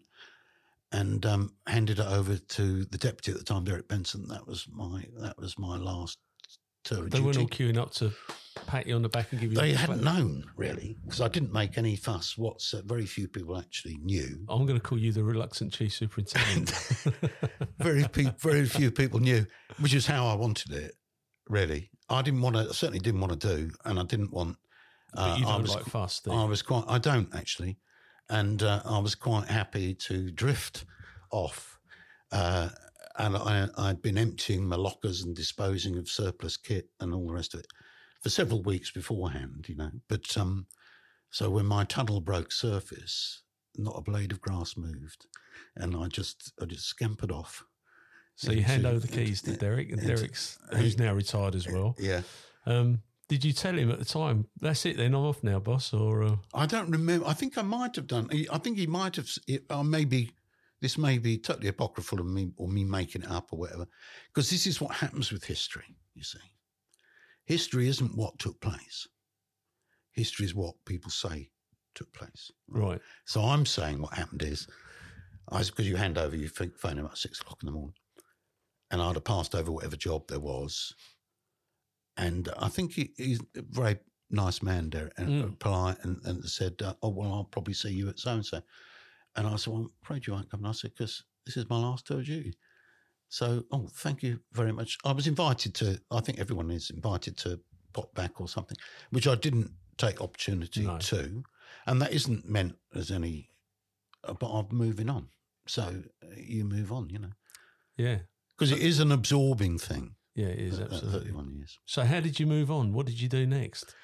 Uh, well, I, I, I didn't actually hadn't actually given it a tremendous amount of thought, but uh, I've been doing uh, field archaeology um, for about seven years before that As a hobby. as a hobby, yeah, um, which I enjoyed, and so I thought, well, I'm gonna, definitely going to be carrying on doing that. Um, I might as well see if I can go and do a master's in it, and purely as chance would have it, I think I put in Google because we had Google by then Mm. archaeology masters, and Oxford popped up, and with a closing date of about in, in about three weeks' time or something. And this is literally, I think, the, I think this is the week I retired, and I thought, so I wrote to the bloke who was running that and said, "Look, I'm an old git. I'm not a young." Da, da, da. And he said, "No, no, apply for it. Apply for it." So I applied for it and was fortunate enough to get on the course. So I, I went and did a master's at Oxford in, in landscape archaeology, applied landscape archaeology, it's called. Um, and the most difficult thing was it was so many years since I'd done my last degree, I couldn't get the University of London to admit I'd ever been there. Oh, no. Yeah, I in the end they they obviously went to the bowels of some archive somewhere, dusted down a carbon piece of carbon paper and and justified the fact I'd been there. So yeah, so I went down there. That was two years. What does that actually mean, though? Landscape archaeologist, what does that? Uh, apply, it's applied landscape archaeology. Right. So it's basically uh, it's it takes the premise that okay, so if you have an archaeological site, say I don't know, um, you have a Roman villa, Yeah. okay, and the country's got about a hundred odd of them. This country has. Uh, it's all very well knowing where the walls are and, and stuff like that, but what else can you do to understand its Right. location in the landscape, the nature of the society that it's supporting or exploiting in the case of Roman villas, um, et cetera, et cetera, et cetera. So it's a wider, it's basically, you know, it's again, this, funny enough, it's this feet on the ground in terms of the actual digging work and your head above the canopy, seeing how it all fits in. Yeah. Uh, and, and then all the scientific techniques that are entailed in exploring that really. So all the you know people who've watched Time Team and things like all the geophysics that's involved in that, ground penetrating radar and resistivity and magnetometry and and um, environmental sampling and you know it's a multidiscipline sort of area. Uh, and uh, yeah, so it was a two year course. Uh, doing that part time two year course, in the midst of which I'm doing my field work still and, and stuff like that, which was really, you know, it was lovely actually. I found university had changed quite a bit since I'd been there, or perhaps I had. I'd got older, certainly. Uh, and Oxford's a lovely place. It's a lovely, it's a lovely place to go to university. Um, and uh, so, no, I thoroughly enjoyed that. Thoroughly enjoyed that. And uh, very demanding in terms of this is all essays basically and projects and dissertations and stuff like that, um, which were fairly regular and fairly long and fairly intense and actually very different from the university experience in the sense of this is all about accreditation and Yeah. stuff like that and uh, to what it had been back in the 1970s. Uh, but and it was just it, it, you know it's just very I thoroughly enjoyed that and it you know I'd read around a lot of archaeology anyway because that's my hobby. Um, but no, it's very interesting. So, the special. Do you have a speciality? Do you have a, a time period that you like to look at, or is it all? well, I've always the, the the bit which is always I've been keenest on is the Roman Okay. the Roman Empire in Britain. It's called now. It's not Roman Britain. It's the Roman Empire in Britain. Um, Of which we have a lot around Essex. I mean, you, you, you- yeah, yes, at smothered with it in Colchester Colchester and and- stuff like that. But actually, there's a lot everywhere. yes, of course. um, is you're never you're never further than a few hundred yards from a bit of Roman. Really? yeah, in most certainly in southeast England um, and southern England generally, less so in the north. But um, it's it's I mean that's one of the first things you learn really is, is archaeology is just everywhere really. You know, there's probably some in your back garden. Yeah. And uh, uh, so, no, that's, uh, I find that interesting. And the thing I find interesting about that is they're the only people who really successfully managed to control Europe as a whole. I mean, this is all pretty obscure, Yeah, academic look, type look, obscure go for stuff. it, Simon. I'm, But, I'm, uh, I'm, I'm interested. and uh, and they did that. I mean, you wouldn't have wanted to be alive then, or in fact, any other period, if for no other reason than toothache. You know, toothache is was a major killer right until the last 100, 150 years. You know, so Right. you wouldn't want you, you you're far better off being around today. But um, they did a they did that. They managed to sort of, for want of a better word, have an overriding influence on most of Europe for three hundred odd years. Uh, most of that was done by a regime of getting people to buy into that, as opposed to because there was only so much army, you know, Yeah. to police it as such. Uh, they're very kind to archaeologists because they leave an awful lot of material behind because they, they make very good quality material which then lasts and so a lot of it's left behind um, there's all sorts of interesting aspects to their little specialism you know you would there is not a specialism within archaeology which hasn't been catered for you could you could you can find something on a site and think oh, where on earth are we going to find out about that but you'll there'll be someone who Really.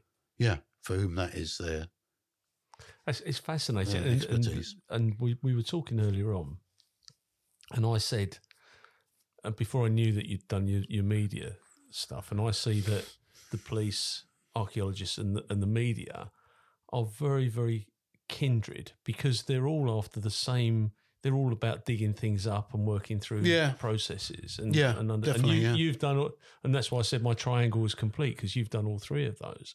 What sorts of things have you found? I mean, that we you've gone, wow, this is you know three thousand years old. Well, you can you you'd have to be an you know to a certain extent. You have to have. Uh, I mean, give- here's a little scenario. So we were doing a dig on Ram, place called Ramsey Abbey, which is in Huntingdonshire. It's now part of a big school's grounds, right, and there's uh, so this is rewarding because of the amount of effort. This this example, if you like. So there's a di- this is a, a Benedictine abbey that goes back to 1100 and something right, and uh, a huge ditch surrounds it, covering a big lot of ground. You know, they're rich people who, who, who are running this abbey. And the ditch was something like, I'm probably going to exaggerate now, but it was something like three meters deep or something, you know, and maybe I'm looking at your ceiling to try and judge the distance. seven About, six, about three, three, maybe two or three meters wide. right, And when you're watching it on telly, a lot of what you'll see is the feather duster sort of end of it, you know, with the Yeah, little yeah, yeah. trowels and stuff. Well, on an awful lot of sites, there's an awful lot of tonnage of dirt that's been moved before you get to that stage. And so we'd done this. This pleased me because we'd, we'd done this ditch. This was our ditch, me and John. And uh, we'd gone down this ditch and then gone down this ditch and gone down. There was absolutely nothing. Nothing. I mean, it was full of ditch fill, but nothing in it. Nothing in it.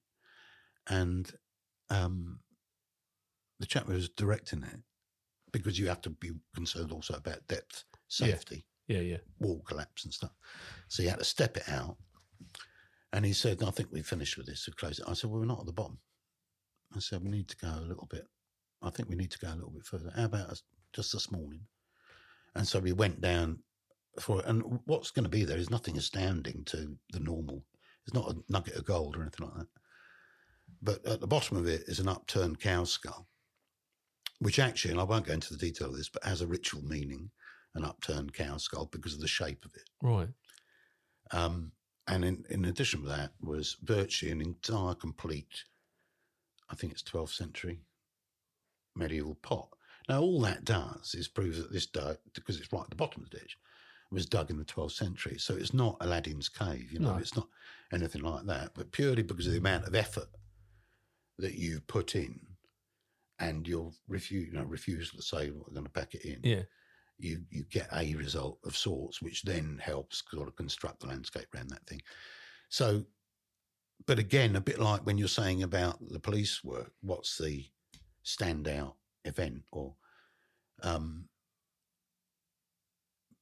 with with the, if you've got the standpoint that I have, it's all interesting. It all becomes yeah. No, of course, I mean, we did a I did say about this legend before. So this is uh, obscure. You happy with obscure? Yes, Oh, uh, yeah, please do. Okay, Clavering, Northwest Essex. Yes, Jamie Oliver Ground. Jamie, well, yeah, that's where he used to live, up there. Uh, there's a castle mound there next Yes. to the church, Yes, which reputedly is an Anglo-Saxon castle mound owned by a bloke called Fitzwimarc at the time of the Norman conquest or just before, who was a close friend of Edward the Confessor, the king. right. Uh, when they made Edward the Confessor a saint, one of the miracles which he was involved in, allegedly, and this is written down at about 1150, something like that, 1140, I think, actually, 1144, actually, Right. I think, was that he'd gone to Clavering, the king, uh, where he was confronted with a beggar, and the king's bagman wasn't present, where he'd normally put his hand in, and give him some money. And so instead, he gave the beggar a brilliant sapphire ring, which he was wearing, gives it to this beggar as alms at the time of the foundation of a chapel, Okay. okay, to St. John the Baptist in that churchyard, around about 1060 In Clavering. in Clavering. That's the legend. And that partly what gets sent to the Pope for the Pope to say, yes, he's the saint. That story carries on in that two of his knights are in the Holy Land and they give back and they conf- are, are lost in the desert. They're confronted by this man in white flowing robes who says, I'm the beggar that your king bumped into in Clavering Churchyard. This is the ring he gave me um, you are to take that back to your king and tell him he hasn't got long to live on this earth Wow. and he's to make his peace with God before he's he meets us, you know, Meets his maker. meets his maker in heaven. That's the legend, okay? The ring's brought back, and there's reasonable evidence that the sapphire in that ring is now the sapphire. It's called St. Edward's sapphire, and it sits atop the imperial state crown. Right. That's the big sapphire, this big blue sapphire Yeah, there is. Yeah. on top of the imperial state. I saw it crown. last week. Yeah. So that's the story about that sapphire, right? And there's no corroborating evidence for that. But happily, uh, during the COVID year, you couldn't do a lot of excavation because of contact with Yeah, yeah. the public and stuff. But you could do a lot of geophysical surveys. So I surveyed the castle and found the castle, which hadn't been found before, which was nice. Big double courtyarded castle on that grassy mound. And then just the other side of the moat from it is the chapel, where that legend, which that legend relates to. Um, so it's a you know some corroborating evidence to the legend of the ring, which I've you know. Now, did that happen? Probably. You know, did St John the Baptist turn up in Clavering Churchyard? Who knows? But the there's some basis for that story having been constructed, and now we know where the structure is, if you like, that relate this missing lost chapel, um, which that relates to. So we're in the process of getting some ground penetrating radar for that at the moment, because that will show us a little bit more than the, the resistivity which we've already done on it, or I've already done on it. Um, and then possibly with a view to a little bit of excavation of that under a Ministry of Justice license, because you have to, if you if you're excavating in a graveyard, you have to have a Ministry of Oh, Justice license. Yeah, yeah, um, and you have to have all, you know, quite properly, you have to have all the considerations that would go with Yeah, it, yeah. you know. But uh, no, so it was nice finding a castle which no one ever knew existed. It was nice finding that that chapel associated with that legend which no one knew existed. Um, I'm currently, I've just been asked to be archaeological advisor on uh, the search for the site of the Battle of Assandun, Really? Yeah. Which is, I don't know whether you're familiar with Assandun. No. No, uh, not many people are. Um, Assandun is the battle between King Canute and Edmund Ironside Right. in 1016, as a result of which King Canute becomes the first Danish king of Britain, and Britain becomes part of a wider Danish empire. Right. And there's a there's some documentary reference to it happening in the Anglo-Saxon Chronicle and, and everything else. And Ashdon, which is a parish on the northwest corner of Essex, Yeah. near Saffron Walden, um, is thought of being the most, li- in my book and most people's books, the most li- likely site. There is a bit of competition with Ashingdon down Yeah. in Southend Way, I'm fairly convinced that, as are most people, I think that it's Ashdon. And uh, next year, we're engaging in a series of archaeological works there with a view to finding the site of that battle and the memorial chapel, which has since been lost, Yeah. that King Canute constructed in 1020 to um, commemorate the fallen from that battle. So, yeah, so there's some nice, That's interesting fascinating. stuff come. But as you said, you're quite right. To be honest, it's the same work, really. It is. It is It's no same work. different. It's evident, you know, circumstantial evidence, Yeah. building circumstantial evidential cases and exploring your best options, if you like, you know, your TIEing your right Yeah. locations and uh, um, using all the scientific techniques you can to try and fathom it out, you know. And uh, yeah, so it's. Is there anywhere you'd like to visit and dig, though? I mean, anywhere that you'd like to go and No, I've been very lucky. I mean, we've gone, you know, my wife Jo, this is a number of years, it was while I was still in the job actually, um, very kindly arranged for us to go and dig on the Western Front. So, oh wow, uh, which was incredibly moving yeah, experience.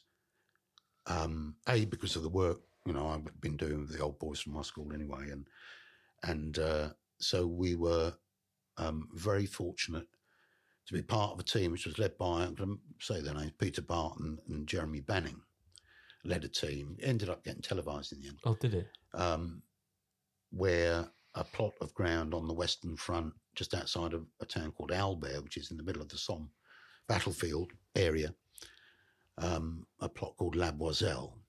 And I'll say Jo, bless her heart, arranged that. Brilliant, brilliant experience. Very, very moving experience. And uh, the best food I've ever experienced. I don't know if but it was the best food I, I've ever.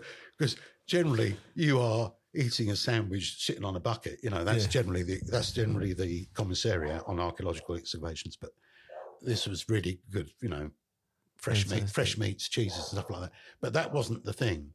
It was a mixed project involving um, some of the military, Royal Engineers, uh, and some volunteers.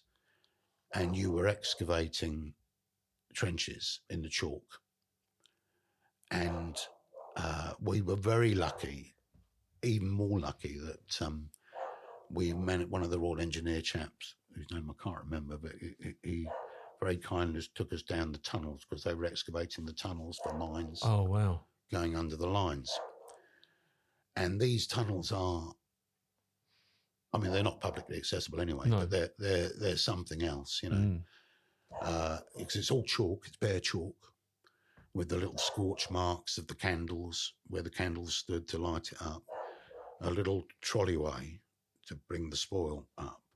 So we went down this, this first adits they're called, which is at a sort of um, probably about a uh, what would it be? Probably about a 20, 30 degree angle going down for maybe I'm not I'll have the measurement somewhere, but it'll be around about 15, 20 meters down.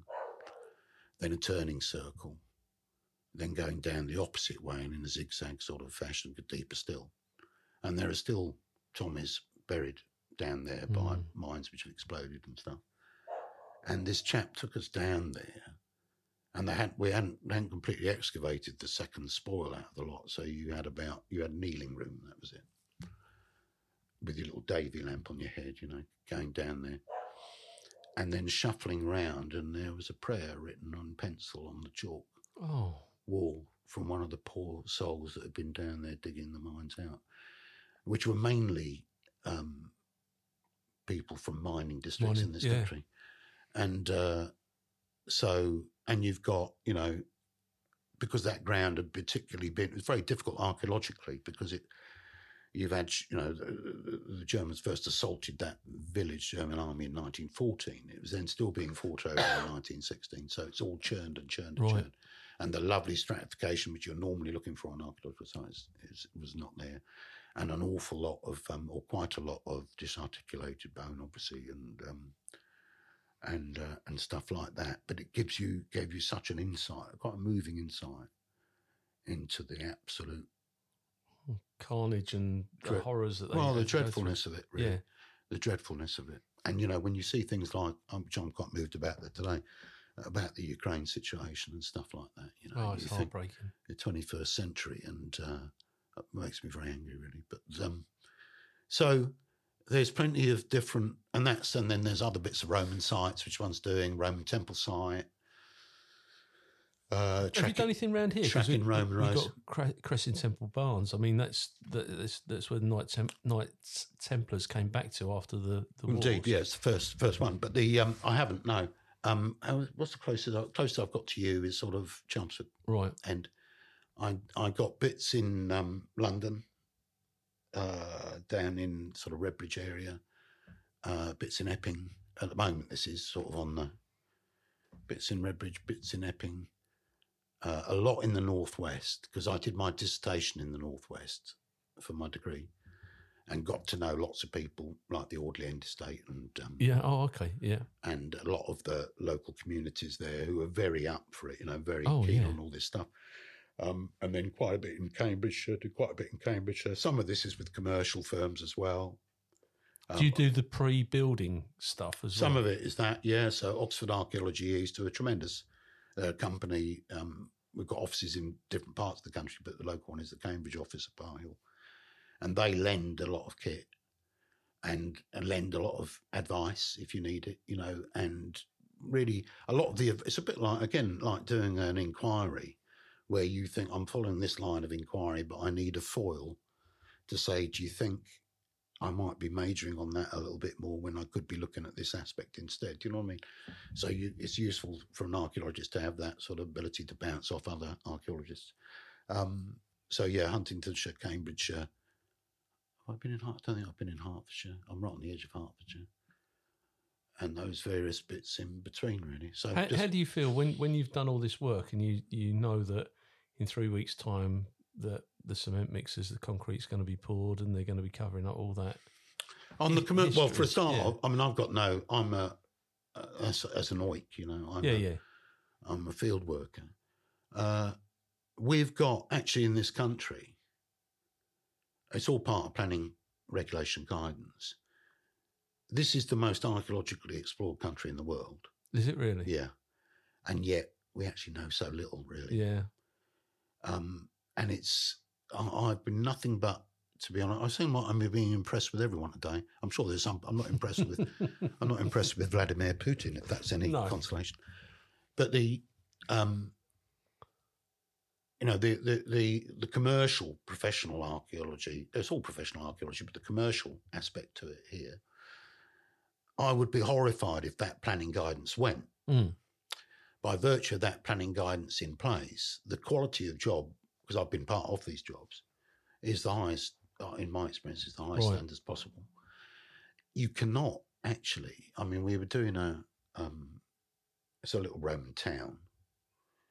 Um, with my, I'm part of a group called the Warboys Group, which is up near Huntingdonshire. And as part of that, we were assisting on the commercial exploration of a of a little Roman town in Warboys in Huntingdonshire. And part of it is open field where the houses were going. Part of it next to it is sports pitch, which wasn't going to be built on. So you test trench, or the commercial company test trenches the the bit that's just going to get built on. And that's done very thoroughly and it's done very professionally. Right. And that doesn't mean you dig everything up because the reality is on any archaeological site of any size, you just can't dig everything up No. Because there's just too, you, you're talking, you know, you can walk across this field, there'll be ditch, pit, um, post holes for a dwelling, road. I mean, that, that had all those. I was doing the roadside ditches on that. That had all those aspects in it. And so you're sampling all the time. But the standard of work is very, very high. And, um, and ultimately, you know, if the houses need to be built, the houses need to be built. Yeah. Plus, there'll be very often there's mitigation measures put in anyway.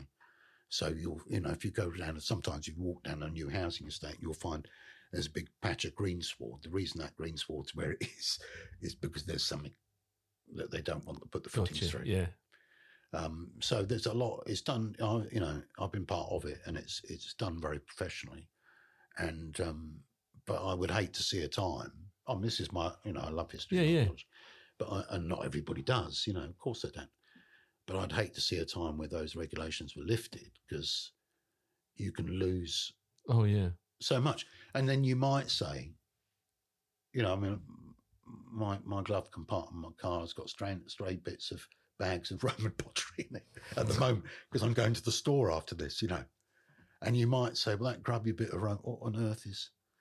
But it's all a it's Part of the all jigsaw. it is a tiny piece in a larger jigsaw, you know. And um, if it does nothing else, it increases the sum total of human knowledge. and and that's what it's about. It's interesting because um, I was in France, and there's a Ro- Roman. Um, it's it's like Colchester basically. This town, and they've built they've dug it all out, and they've built a huge glass museum over the top of it. They've preserved it ad infinitum. You know, it's it's never Yeah. going anywhere, and. I suppose I mean Colchester Police Station is built on a Roman, an old Roman part. Yeah. But when you've got so much around you, you can't uncover and save it. No, all, you you can't. No, you can't. And so there has to be some selection. go- And there are, mm. you know, there are basic. There are three ways in which it's done.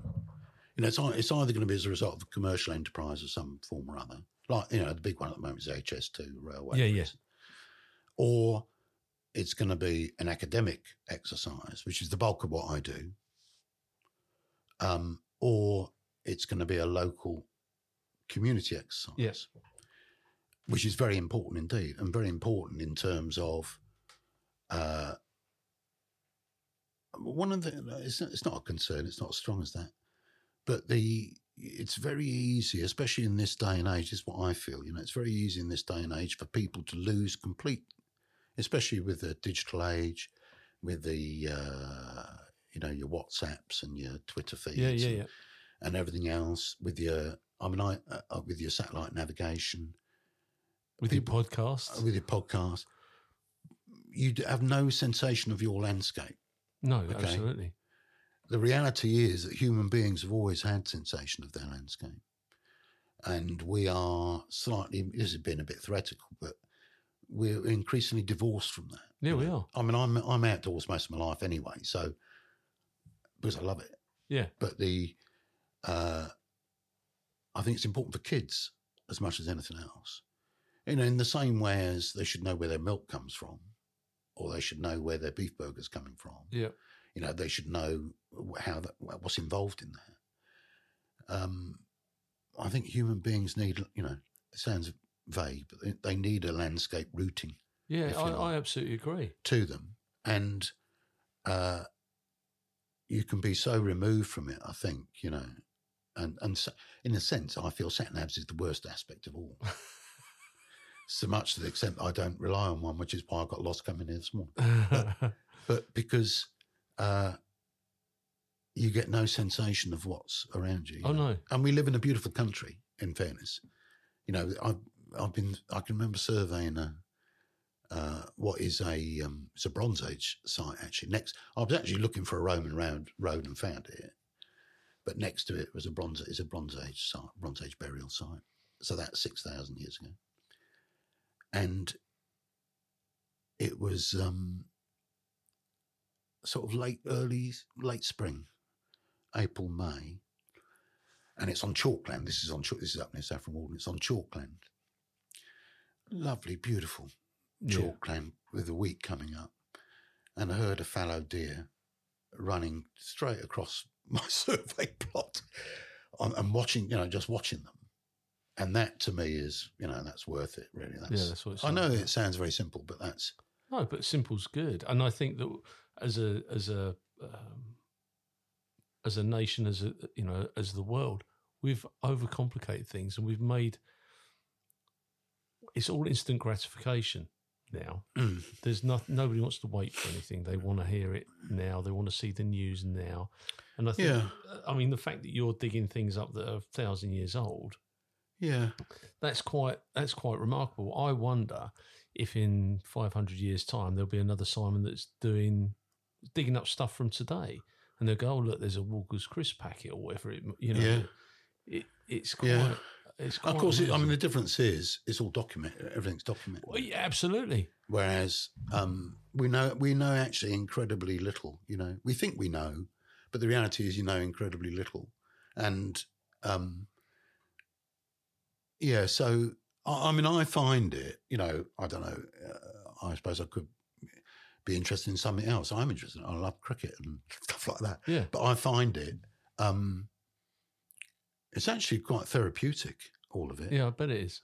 it actually challenges you. It's a lot of thinking that goes on in respect of it.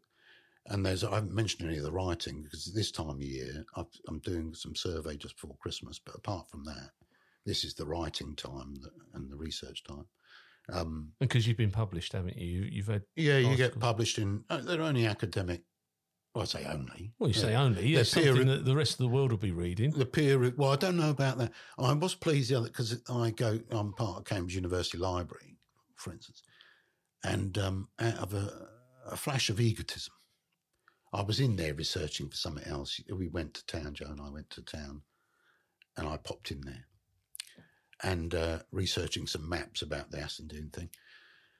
And uh, I thought, I wonder if they got that book that I've contributed to in here yet. So I typed it in, and sure enough, up it up it. Oh, so lovely. a little bit of ego in me. Yeah. But but but I'm researching in there, and you go up in the stacks. I don't know if you've ever seen that library. It's a huge, huge building, Is it? several floors high, and tightly compressed stacks of journals, Yeah. academic journals, and that. And sometimes you're researching in them, you know. So you you move the stack, you go down like you see on the telly, and that, and you, you Yeah. draw this. You draw something like you know, I don't know. Uh, Essex Archaeology and History, Transactions of Essex, 1923 or something like that, you know. And you draw it out and you think, that's never been taken out of the stack, you know, and, it, and, and goes back. So they're obscure. It's obscure. It does get in some more sort of popular stuff, like Essex Journal and stuff like that.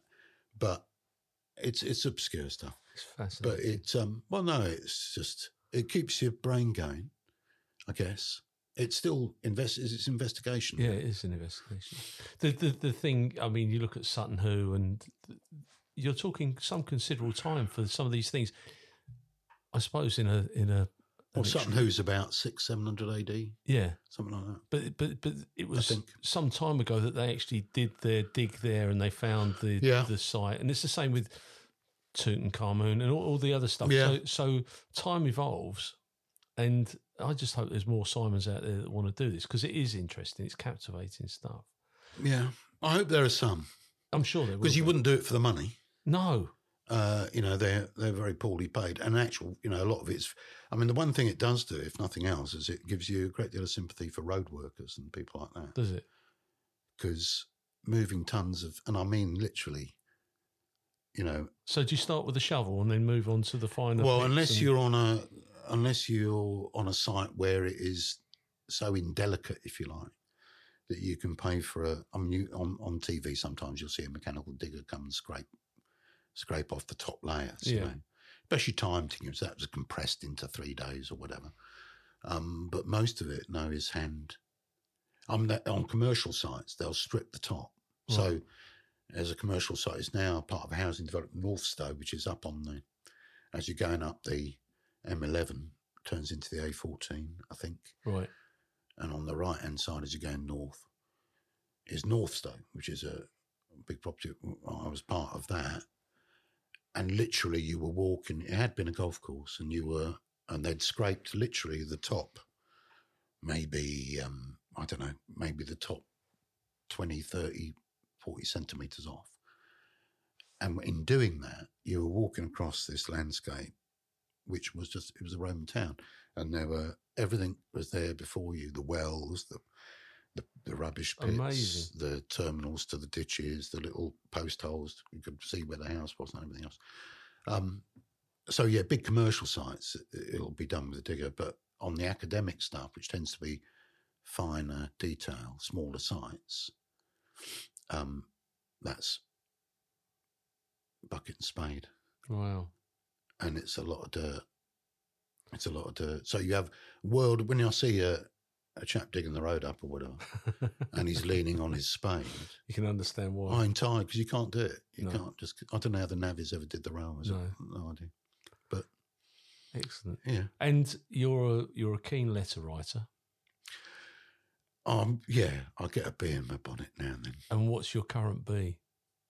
I mean, you've alluded to the Russian and the Ukraine. Yeah, the the Ukraine war. I think an absolutely hideous, hideous state of affairs, and uh, so I'm a great I'm a great believer. This is partly you know going back to the politics sort of stuff, you know, and um, I, this, again this is try it's Burke. I think it's a Burke Burke quote that evil triumphs when good men do nothing, and I've done the you know to the Red Cross funding and, Mm. and the charity staff.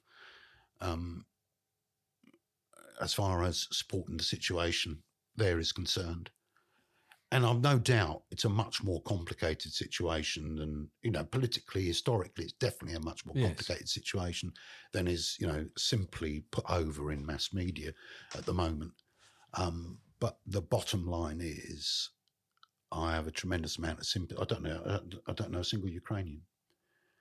Um, but I have a tremendous amount of sympathy for the the, the, the dreadful things they're going through, Mm.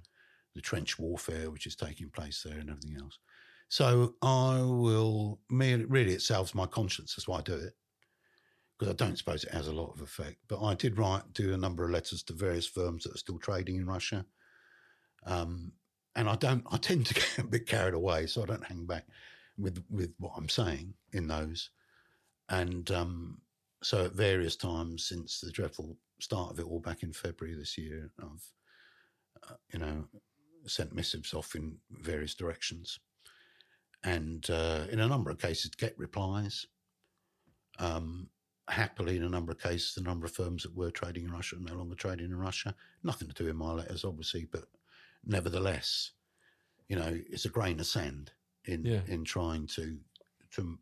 And as I say, it's a it's a conscience salving exercise as much as anything else, And if, if and it irritates the hell out of me yeah, because I, I've had a little bit of me, only a little bit, tiny bit of media experience. The the published public consciousness, if you like, can forget it. You know, I'm really concerned about it being forgotten. Um, I agree. and uh, uh, the Pope came out. You know, I'm not of no particular religious affiliation, but th- as I read in the paper, I think the Pope came out the other day exhorting people to say, you know, oh, well, well and good spending lots of money on lavish presents this Christmas. Have you thought about donating to charity appeals in connection with this Yeah. situation, or indeed charity appeals? Because we're very conscious of this because it's a European thing. You know, there are just as dreadful circumstances happening elsewhere in the world, which I'm not as cited on. Yeah. Um, but in the 21st century, the prospect of my father had a very bad war, and the prospect of that happening again and being allowed to happen again in the 21st century, the prospect of there being a news item this morning about the Russians putting a, a ballistic missile and, and, you know, if you like, proudly showing that on TV footage, which is brinkmanship. It's an, Yeah, it element of brinkmanship. Um, I think it's absolutely abhorrent Mm, and agree. uh, and I don't make nothing I do makes any difference to it, but um, it irritates me sufficiently that I will let people know what I think. Yeah, good for you. I think that the coverage is starting to dissipate. I'm sad to say. I don't think that we're seeing quite as much here now as we were when it started. Um, No. It's fantastic. You know, Clive Myrie, uh, James Waterhouse, they were all there at the time. And Yeah. I'm, I'm not sure that we're getting that coverage now. I think it's a, it's a it's in the nature of human nature, and human nature is not necessarily good at long term stuff. no. You know, um, human nature is good at starting stuff. It's not necessarily good at seeing long term stuff Mm. go through. You know, but um, uh, there's. I mean, you could talk for days, couldn't you, about this this topic? Which I'm not going to do. But the the um, the way the I, I do feel you know, I am pleased with the way the West has responded, broadly speaking, as it stands at the moment. Uh, I don't think this is a short haul. This is going to. This No, is a long not at haul. all.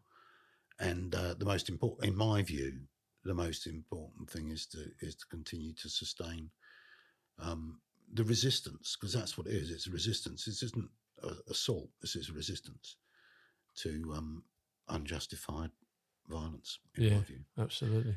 Um, so yeah. So Well, dig random holes, write letters to irritate people. That's what I do. well, I, I found it fascinating, mate. To be fair, um, Simon. Before we conclude this interview, is there anything you- you'd like to add, alter, or change? no, you told me I didn't have to say anything. Well, I did. I was going to start with that. that would have been a really boring interview if I'd have done that. But, um, mate, thank you so much. And was a pleasure. I, I've really enjoyed today. And like I say, you learn so much from your mates and your colleagues when, when you do these things. Yeah, indeed. Fantastic. Thank you. Cheers, mate.